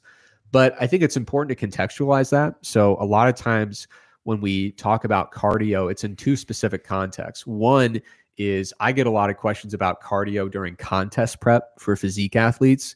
And I think there's a, a serious tendency to overdo cardio during physique prep. And the downsides of that can be uh, pretty rough. Uh, a lot of times it can uh, take people to a spot where their hunger is is really not very manageable. They're tapping into their ability to recover from their resistance training. Uh, there's you know potentially heightened uh, possibility of lean mass loss. You know when you're talking about contest prep where losses in lean mass are are, are just kind of part of the process in most cases. Uh, it's a very precarious physiological state where I think overdoing cardio a little bit can really come back to bite you. It's a bit of a double edged sword. But uh, the other context where we talk about cardio a lot is on the topic of concurrent training and the interference effect. And a lot of times, I think cardio, its potential impact in blunting strength or hypertrophy is very overblown. We've talked about that previously quite a few times on the podcast, but when you talk about the interference effect with concurrent training, first of all, the effect on power is much more notable than the effect on strength or hypertrophy, uh, which is a really important thing to keep in mind. Uh, the other thing is when you look at the volume, the frequency of cardio in studies on the interference effect in concurrent training, it's usually way higher than what you're seeing. Like we'll we'll get someone who asks, "Hey, can I do this much cardio?" and it's like a tenth of what's going on in those concurrent training studies. So in most cases, uh, the whole interference effect, you know, as long as you're not pushing pretty high volumes and pretty high frequencies of cardio, it's usually not a particularly noteworthy factor. Um, now, outside of those uh, those two contexts, physique prep and concurrent training and interference effect, just looking at exercise and its potential impact on just general health and longevity. Uh, I'll link to a paper here by Grimaud and colleagues. Uh, I think that's how you pronounce it, but the list of mechanisms by which regular exercise can attenuate the aging process and promote longevity is absolutely insane. I mean, there's got to be 35 different bullet points here related to uh, the brain, the vascular system, the heart, um, the liver. I mean, uh, the I mean, the management of systemic inflammation, uh, the management of autophagy over time, uh, the number of mechanisms by which regular engagement with some amount of cardiovascular exercise uh, can impact positively your health and longevity. It, it it's kind of one of those things. I'll be honest. I kind of forgot how cool exercise was, if I'm being completely honest, because I mean, you, you might, you, yeah, you just kind of take it for granted. You take it for granted, and you get so locked into training that you forget about exercising. So, like when I think about, you know, ever since probably like my third year of undergrad, for me, I got over the absolutely insane benefits associated with exercise and just like marveling over how powerful it can be. And then I got like tunnel vision on training, sets, reps, you know, frequency, optimizing hypertrophy. I got so focused on strength and hypertrophy, I forgot about just the generalized insane benefits of exercise. And so I think it's important to point those out sometimes when, you know, a lot of times people in the strength world or the physique world, they view cardiovascular exercise or aerobic exercise, I guess, as something that is uh, an opposing force, you know, relative to what they're trying to achieve. I think that idea of creating this kind of duality or this dichotomy where you're either focused on strength and hypertrophy or engaging in aerobic exercise I, I don't think that that's a particularly constructive way to look at it. Uh, and th- the benefits of just doing a little bit of exercise are are pretty profound. Um, even if you separate them out from weight loss or, or a variety of other reasons why people might do it. So I think it's important as someone who has you know said a lot of things about minimizing cardio in certain scenarios. Uh, I don't want that to seem as if uh, you know I, I, don't want everyone to do what I did, and take exercise for granted because it's a pretty special thing when you look at the just broad spectrum of physiological impacts. So you mentioned uh, you mentioned the interference effect there. Yes. Um, so I, I'm gonna lop a bomb into this conversation real quick. Oh boy. And I will I will admit on the outset, uh, this the study I'm about to talk about, I haven't read it yet. Someone nice. someone sent this to me yesterday um, so I so uh, I just simply haven't had uh, an opportunity to read it yet, but it looks like it might be kind of spicy. Uh, hot new concurrent training meta analysis just dropped three days ago. Uh oh. Um, and, and, again, this was just sent to me yesterday. So all I've done is read the abstract. I'm being transparent about this. I don't know all of the details of this, but but uh, I, I could see this being contentious because it seems to be implying that the interference effect actually completely fake. Wow. Um, so here's I'm just going to read the results here. And, and oh, so I thought you were going to contradict my perspective, but you are doubling down hard. Yeah, I, you're, you're pushing it. I'm saying that you are being a coward and still implying that the interference effect may exist when uh, no, so okay, here's here's just the the results from the abstract of this study, and and we can link this in the show notes. And if uh, if anyone listening to this gets around to reading the full text before I do, I would be very interested to know your take on it. Uh, but here are the results. A total of 43 studies were included. The estimated standardized mean difference based on the random effects model were uh, negative 0.06 for strength, negative 0.28 for explosive strength. Uh, and that was the only uh, effect that was significant, and negative 0.01 for uh, muscle hypertrophy, which is essentially no effect. Uh, attenuation of explosive strength uh, was more pronounced when concurrent training was performed within the same session than when sessions were separated by at least three hours. So when uh, explosive training and endurance training were performed in different sessions separated by at least three hours, there wasn't a significant attenuation of explosive performance. Uh, and no significant effects were found for the other moderators, i.e., type of aerobic training, running versus cycling, frequency of concurrent training, more or less than five weekly sessions, training status, untrained versus trained, and mean age, less than 40 or greater than 40 years old. And then uh, this is their conclusion. Concurrent aerobic and strength training does not compromise muscle hypertrophy and maximal strength development. However, explosive strength gains may be attenuated, especially when aerobic and strength training are performed in the same session. These results appeared to be independent of the type of aerobic training, frequency of concurrent training, training status, and age. Wow. So, it's, so it's the effect sizes. If you ignore statistical significance, do kind of uh, still kind of uh, reinforce that concept that you know power is what's largely being impacted uh, and then strength and hypertrophy. It sounds like they're saying the, these yeah, might th- be. Th- this is saying strength and hypertrophy aren't impacted at all. Yeah, yeah. Well, Which, that's interesting. Uh, we'll have to uh, we'll have yeah, to dig into that. That's spicy, man. I, I I think I'm probably going to review this for the January issue of Mass, unless Mike beats me to it. Nice, but uh, yeah, man, that's that's not necessarily what I expected to see. Cool. Well, yeah. So, like I said, um, there are some as- some scenarios where you want to keep an eye on your cardio volume and frequency um, for context specific reasons. Uh, but generally speaking, I don't want it to seem like I have a just overall anti cardio vibe that I'm putting out. Um, now, I'm going to expose myself here for calling this the morning. Uh, I feel compelled to tell you it's 2:52 p.m. Uh, the floor is yours. Uh, as many Q and A questions as you wish to cover, you're welcome. And uh, and then I will be playing us out today. Yeah, you know, I, I think it'll be fine. I just need to get some cookies baked before 4 p.m. and I am quick at baking cookies. And one thing I'll note is unless unless that meta analysis I referenced um, just really blows me out of the water, I I do still think the the interference effect is real. I'm just throwing that out there. Um, don't necessarily assume that my actual position on the topic is identical to uh, the abstract of that study I just read, or the words that literally came out of your mouth.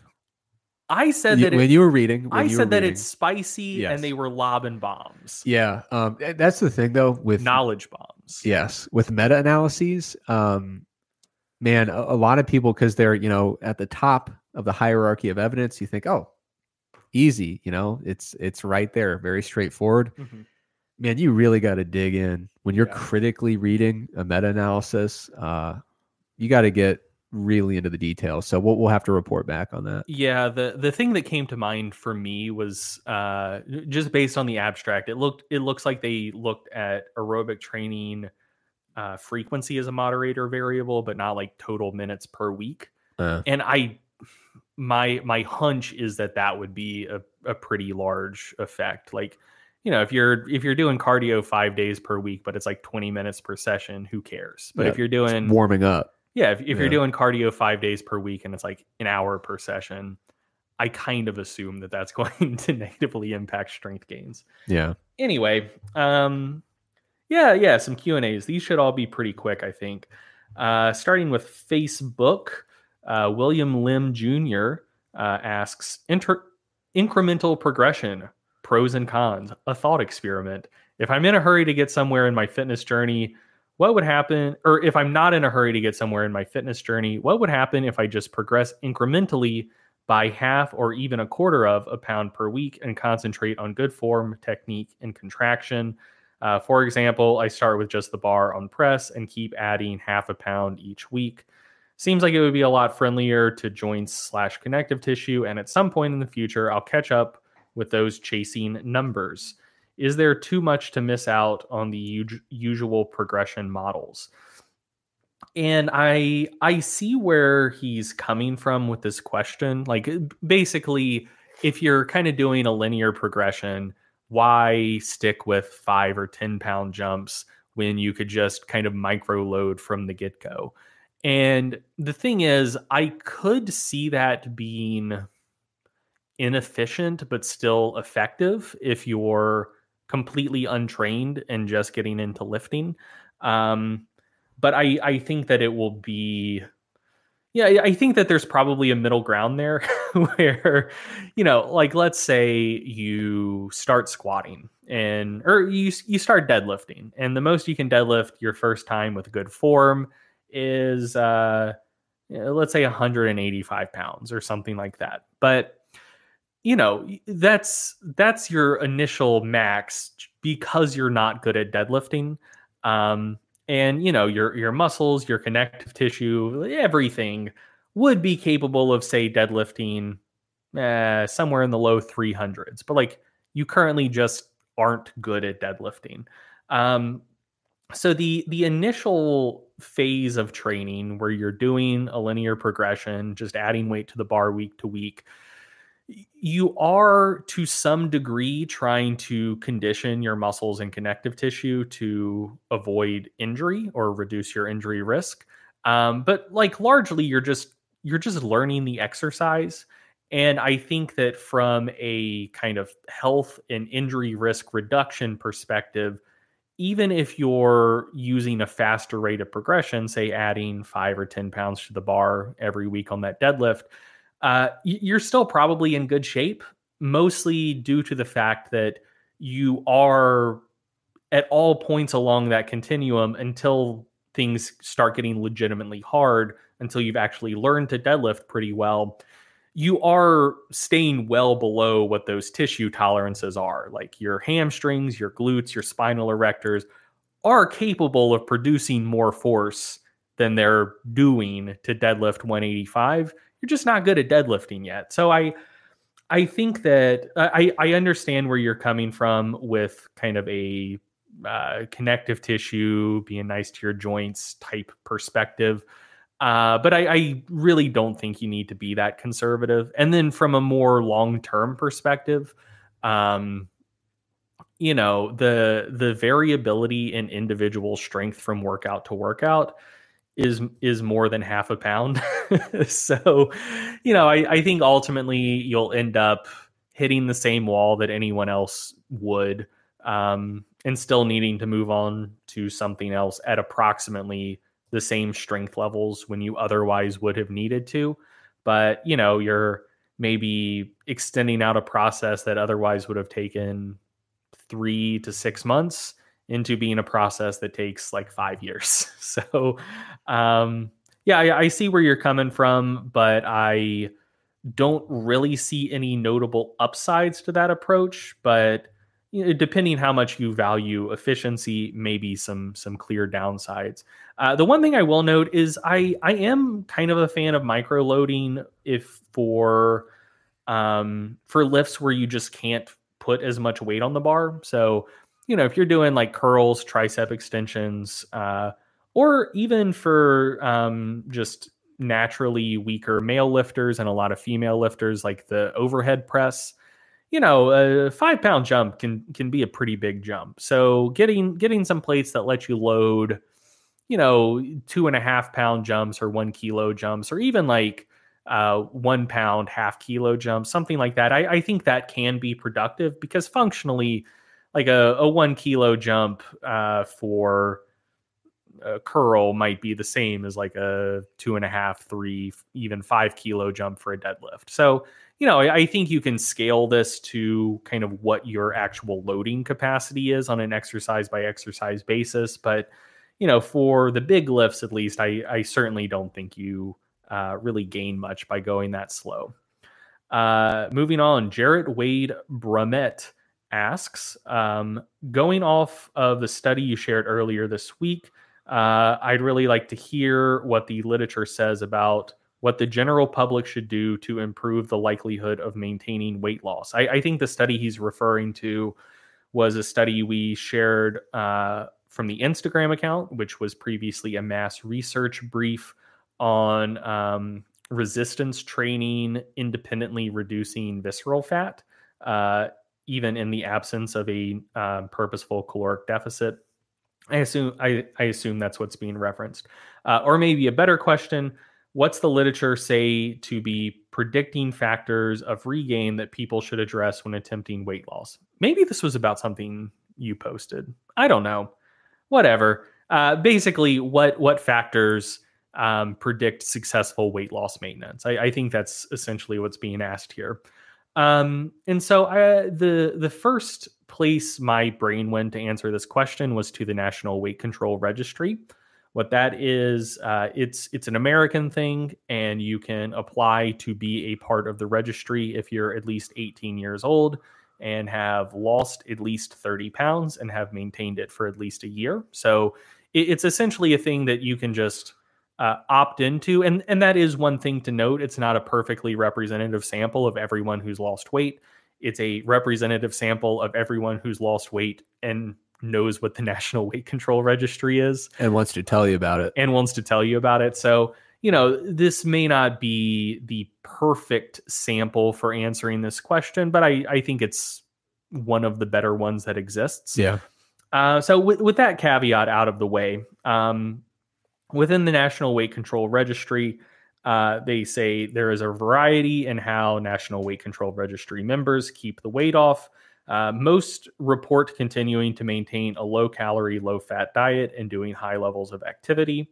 And then just some notes 78% eat breakfast every day, 75% weigh themselves at least once a week, 62% watch less than 10 hours of TV per week, and 90% exercise on average at least one hour per day.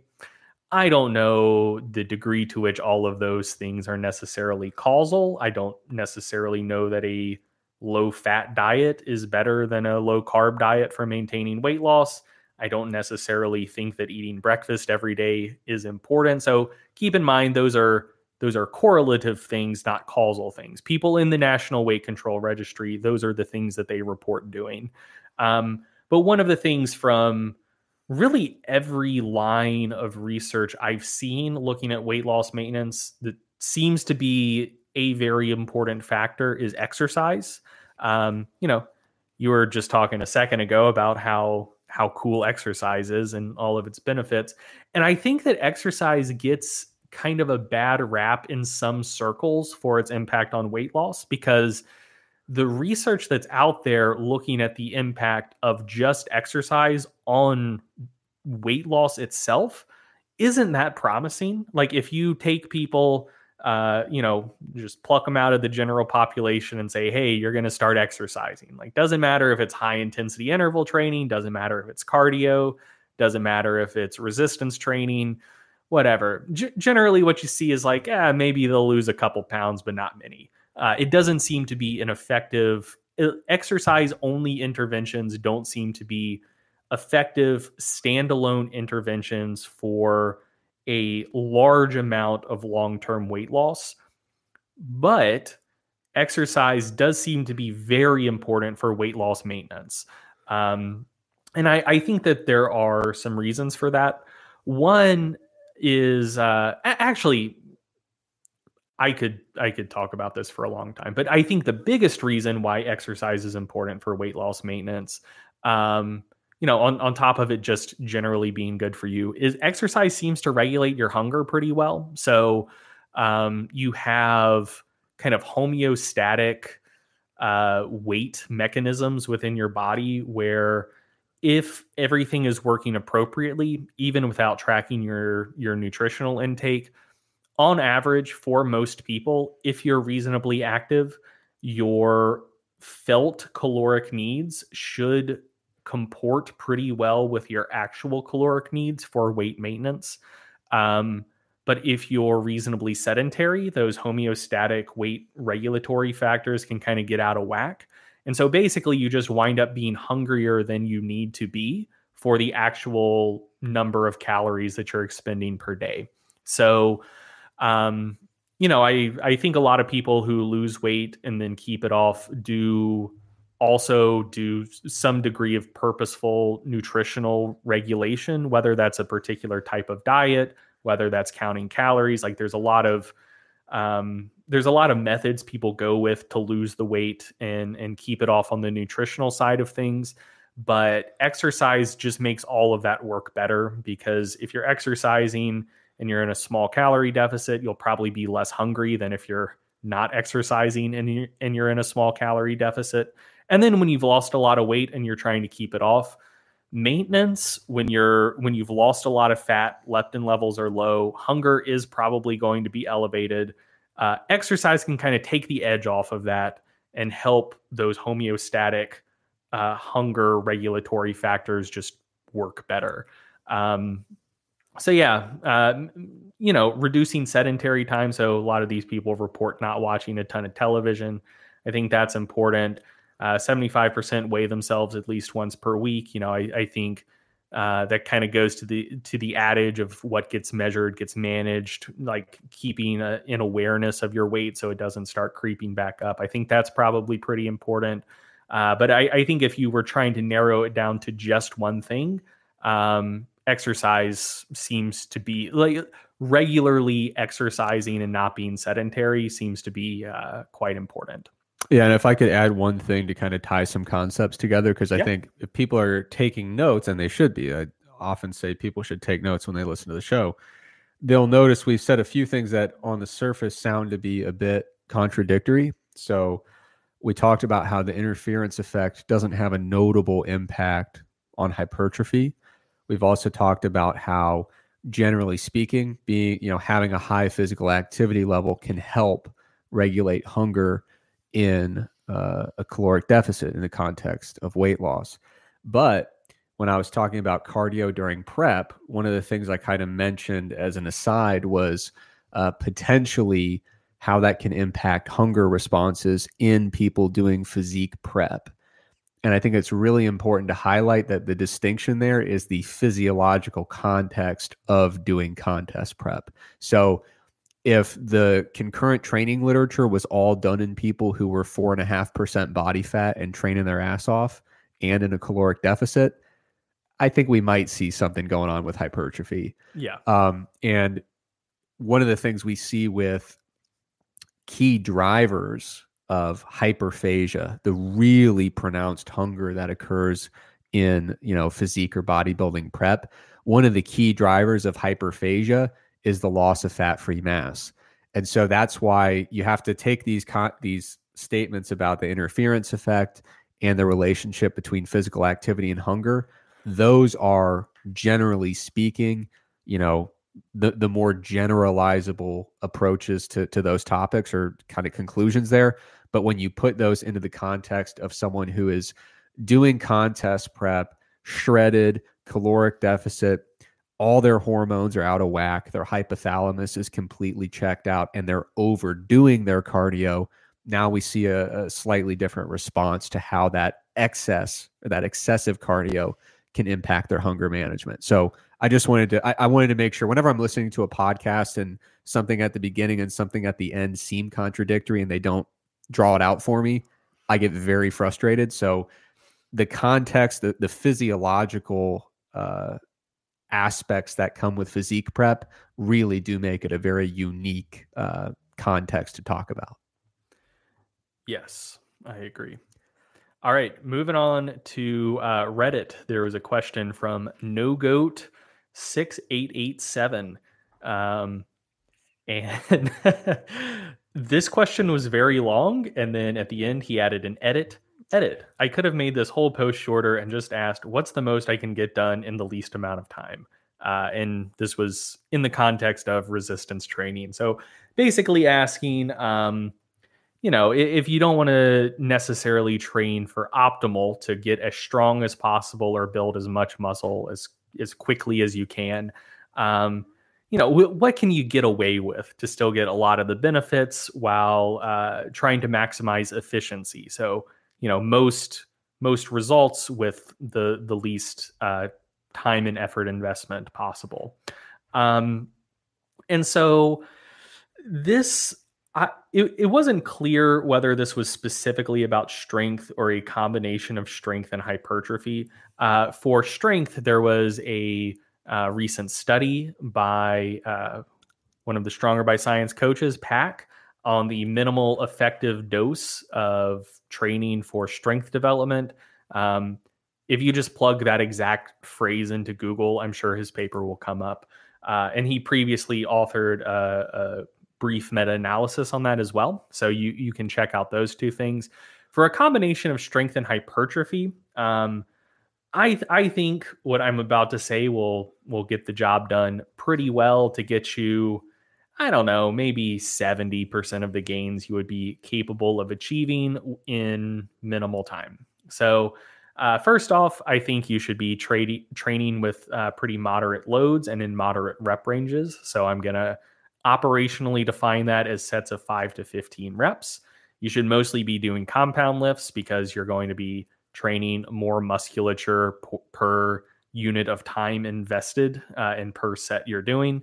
Um, frequency can be fairly low, uh, one to two times per muscle group per week. Um, you don't have to do a ton of sets, about two to three sets per exercise. You know, if you wanted to maximize hypertrophy long term, volume would probably need to creep up. But to get reasonably large, you don't need insane levels of training volume, um, but you should have a pretty high level of effort per set. So training uh, to failure or within a rep or two of failure. So I think the most stripped down version of this um, is so. Th- actually, this is exactly what I tell people to do when they come to me with this question uh, they say like, "Hey, look, I don't want to spend much time training at all. Maybe like an hour total per week. What should I do?" So you're going to train twice a week. One day you're going to do squat, overhead press, and either rows or pull ups, whichever one you want to do. Uh, and the other day you're going to do deadlift, bench press, and either rows or pull ups, whichever one you didn't do the first day. Um, for the squat, bench press, deadlift, overhead press, you're going to do three sets. You're going to take them all basically to failure or until you feel like your form is about to just completely go to shit. Um, and you're going to start with a load that you can do for about 15 reps. And if you're going to air, air a little bit low, if, if you do, you know, 16, 18 reps the first week, that's totally fine. Uh, and then week over week, you just go up by five or 10 pounds and just try to maintain as many reps as possible as the weights go up. Uh, and then eventually, when you hit a five rep max and you know, like, oh, when I go up and weight next week, I'm going to do fewer than five reps, you just start over. So you go back to whatever weight you did the first time. So, you know, you use an app, use a spreadsheet, keep a training log, like make note of your weights and performances over time. So just start over and just try to beat the number of reps you did all the way back up. So the the weight you started with that you could initially do for 15 reps, if now you can do it for 18, cool, that's progress. And that's also more than 15 reps. So the next time you start back over, just just skip that first week and start with something that corresponds to about 15 reps. And same same thing, repeat the process, build back up and try to hit a heavier 5 rep max in your kind of final week of this build up than you did previously. If you do that, cool, you made progress, you're stronger, and just start over again. Um, so that's what you're going to do with squat, bench, deadlift, uh, overhead press, two to three sets. Really go all out every time. And then for uh, for rows and pull ups, pull downs, just you know any any upper back training. Um, I I mean I think just do like three or four sets and and just hammer them. Um, no one's gonna ask what your one rep max row is. Uh, so you know you're you're just you're just trying to crank it out, get the work get the work in. Uh, and I don't think you need to think about those too terribly hard. If you can maintain more than 15 reps over three or four sets, add some more weight to the bar. Uh, if you guess too heavy and by the last set you're you're not able to complete five or six reps, take a little weight off the bar, but eh, you know, just just really get after it for three or four sets and and you'll be good. So, um, six six total exercises, two training sessions per week. Um, you know that's not going to that's not going to make you the most muscular or the strongest person in the world but you should be able to get all of that done in about 30 minutes per session and uh, you know m- most people should be able to make pretty decent gains from that so that that is exactly what i would recommend uh, in the situation that you're describing and then this last one by needman needman uh, how big of a deal are the negative effects of NSAIDs? I understand they can blunt hypertrophy, but to what degree? Is the occasional mid hangover ibuprofen really killing my gains? And for this one, I I, I kind of think that the negative impact of NSAIDs on strength and hypertrophy, I, I think that's largely been overblown. Um, most of the studies that are investigating that, so so just one general thing about research is that once a body of literature is developed pretty well, then you start getting more nuanced studies that are kind of trying to paint in the details. So, for example, maybe a dose response type study. But to justify something like that, generally the early studies in a body of literature are are slightly extreme to verify that a potential effect exists that warrants looking into further. So in the case of the NSAID literature, this is something that gets talked about a lot, but there's there's not actually a ton of studies on this. Uh, and and the studies that are out there do tend to show that uh, using NSAIDs during resistance training does blunt hypertrophy outcomes. Uh, and some of the effects um, are are pretty notable. So it might reduce hypertrophy by anywhere from one third to two thirds of what you could otherwise expect without NSAIDs. Um, so that that seems fairly notable. But the thing to keep in mind is the dosages used in those studies for the NSAIDs are quite high. Um, and generally, they're either being used every training day or every day. So, you know, I think people hear that and they say like they compartmentalize that as like oh NSAIDs are bad i have a headache but i can't take an ibuprofen because that's going to kill my gains that's not what's being studied it's looking at like chronic long-term use of quite high doses of NSAIDs so you know if you need to take some NSAIDs just on a one-off basis because you know you, you got a joint ache you got a headache you have a hangover like that's I assume that's fine. And most importantly, that hasn't been researched. Um, so you know the, the stuff that's out there shows that like ah there's there's maybe a notable negative effect if you're using a lot of this stuff very consistently uh, chronically. But i think that lower doses probably not a huge deal. Um, and i think that occasional uses also probably not a huge deal. Um, but the like that's just not what the research is looking at to this point. Um, one thing to note as well is I think that it's largely reflective of like a hormetic response. So hormesis is basically the idea that for a particular input, uh, the the input itself might exist on a bell curve, and there is an optimal level of whatever that input is for the output that you're interested in, and it's it's most frequently hormesis is most most generally comes up when you're talking about uh, like stress or um, like like physiological stressors. So in, in this case, we're talking about inflammation, and so some degree of post exercise inflammation is beneficial for the muscle remodeling and hypertrophy response. Um, and so if you really really blunt that with high doses of NSAIDs, now you're kind of to one side of the hormetic curve, and you don't get the the magnitude of outcome you're interested in. If inflammation, on the other hand, is way too high, that can also have negative effects. So there's been either one or two studies looking at NSAID usage in elderly people, uh, or not elderly, but older people doing resistance training. And in at least one of those studies, they found that NSAIDs, when paired with resistance training, actually improved hypertrophy outcomes. So older people tend to have higher baseline levels of inflammation and it it could be that they're to the other side of that hormetic curve maybe inflammation is too high and using some NSAIDs to bring that down actually has a beneficial effect so you know I, I think that ultimately that's sort of the relationship you're dealing with. So there's a range of inflammation that could be occurring, and you need some amount of it, but not none of it and not the most of it. So I think if you're using low doses of NSAIDs to knock down some sort of inflammatory response a little bit, you're probably just shifting yourself along that hormetic curve very slightly. It's probably not going to have that much of an effect, especially if it's only used intermittently. That is that is my assumption. I, I think most people who aren't just using high doses of NSAIDs every day probably just don't even need to worry about it.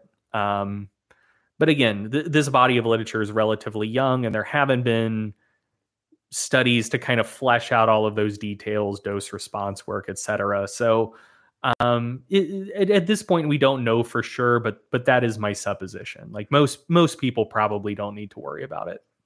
The studies in older adults, do you happen to know if they were uh, untrained at the time of the study? I think they were. Because, you know, like we talked about, we do expect, you know, systemic inflammation to go up with age. Regular engage, you know, regularly engaging in exercise and physical activity can attenuate that age related increase in inflammation, but is unlikely to blunt it fully. So that's an important thing to keep in mind. Yes. Okay, so uh, to play us out, uh, I'm going to keep this very brief. I'm going to close with simply a warning. Um, there is a misconception. You know, people talk about Fat Bear Week as if it's you know cute and fun, um, but there are potentially real world consequences of Fat Bear Week, and I feel like a lot of po- a lot of podcasts, especially in fitness, aren't talking about this. Oh, for and- sure. Which is why I wanted to bring it up. So I saw a tweet uh, by BBC, their like world account, and it was a bear and her crew. They were on the prowl in Jackson Hole, Wyoming, and the bear was Grizzly three nine nine. And uh, as many people know, she's her tagline is she's the most famous brown bear mother in the world. Uh, she's a seven footer, uh, seven feet tall, uh, very formidable bear. She's had uh, 20 cubs and grand cubs in her life. And she was prowling through Jackson Hole, Wyoming. And I'm not an expert in bear behavior, but it looked like she was there with a purpose. And I do suspect that there are two things kind of under her skin. First of all, she is sick of getting completely overlooked during Fat Bear Week. Second, I think she's sick of not having a real name. You know, like we talked about in Fat Bear Week, half the bracket was just a three digit number. Grizzly 399, Grizzly is not a name. It needs to be like, you know, Samantha 399. We need we need a name to go with that three digit number. And she seemed pissed, you know, so she can't she brought her whole crew. She was going through Jackson Hole, Wyoming. Um, and I don't know what she was trying to do. I don't know if it was just intimidation. I don't know if she was looking for the uh, the county board of elections to kind of you know let people know that she knows what's going on with the votes. Um, but anyway, she could have been going to try to actually officially change her name, try to find the county office for that. I'm not sure, but uh, it looked like she meant business. In this case, they were able to talk her down and to get her to peacefully return home and leave the city, which is good. Uh, no one harmed in the process, but in order to just kind of stifle this and keep the peace, I would urge everyone uh, to support a write-in campaign next year in Fat Bear Week I, I don't For- I don't think that's allowed. for Grizzly 399. Well, it the postal service will deliver your letters. You can still write it in. I mean, so I consider myself something of a constitutional scholar, and uh, one of one of the one of the clauses in the uh, in whatever article is about the executive branch that goes overlooked is that uh, the official fat bear is is a duly elected position, and um, the the thing is you can only be elected within the nature preserve that you were born in. Oh. You you have to be a natural born citizen. You can't be a naturalized citizen, and you certainly can't be you can't be a foreigner and run for official Fat bear. Fat bear. Yeah, And so that's all going down at the Katmai Preserve up in, in, Alaska. Alaska Yeah, which is notably not in Wyoming. Correct. So, you know, I, I think our, our I think the framers of the Constitution knew what they were doing. They wanted to make sure that we didn't have foreign bears From Wyoming. from Wyoming sullying the national office in Alaska, Right. which was uh, a very integral part of the country in 1776. um, so yeah, I mean, you know, if if you're if if you're trying to get someone on the case to overturn this, like you're you're gonna you're gonna need to appeal it all the way up to the Supreme Court, and you, and you're gonna need to get some intense judicial activism to completely rewrite the Constitution from the bench. Uh, so I mean, good luck with that. Yeah. Well, one thing I know for certain is that we're not going to completely move on from this and forget about it until Fat Bear Week next year. I'm sure we're going to have uh, more updates about this. But that does it for this episode of the Stronger by Science podcast. As always, thank you for joining us. And one last reminder uh, November 22nd through November 29th, we've got our big annual Black Friday sale for Mass. If you're not sure yet, if you want to check it out, you can look at the best of issue, uh, which is a free PDF. You can get an idea of what the Mass Research Review is all about. So, thanks, and we'll see you soon. Thank you for listening to the Stronger by Science podcast. If you enjoyed the podcast, be sure to sign up for our free newsletter to get concise breakdowns of relevant research, as well as 28 free training programs for all skill levels and all schedules. We hate spam just as much as you do, so we'll only email you when we have something really interesting to share with you. You can sign up for the free newsletter at strongerbyscience.com slash newsletter, or just go to the Stronger by Science homepage and click the free programs button at the top. If you want to join in on the Stronger by Science podcast conversation, be sure to check out our Facebook group and our subreddit. The links for both are provided in the description of today's episode. Finally, please remember that we are not medical doctors or registered dietitians. So, before you make any changes to your exercise or nutrition habits, be sure to check with a qualified healthcare professional. Once again, thank you for listening, and we will be back soon with another episode of the Stronger by Science podcast.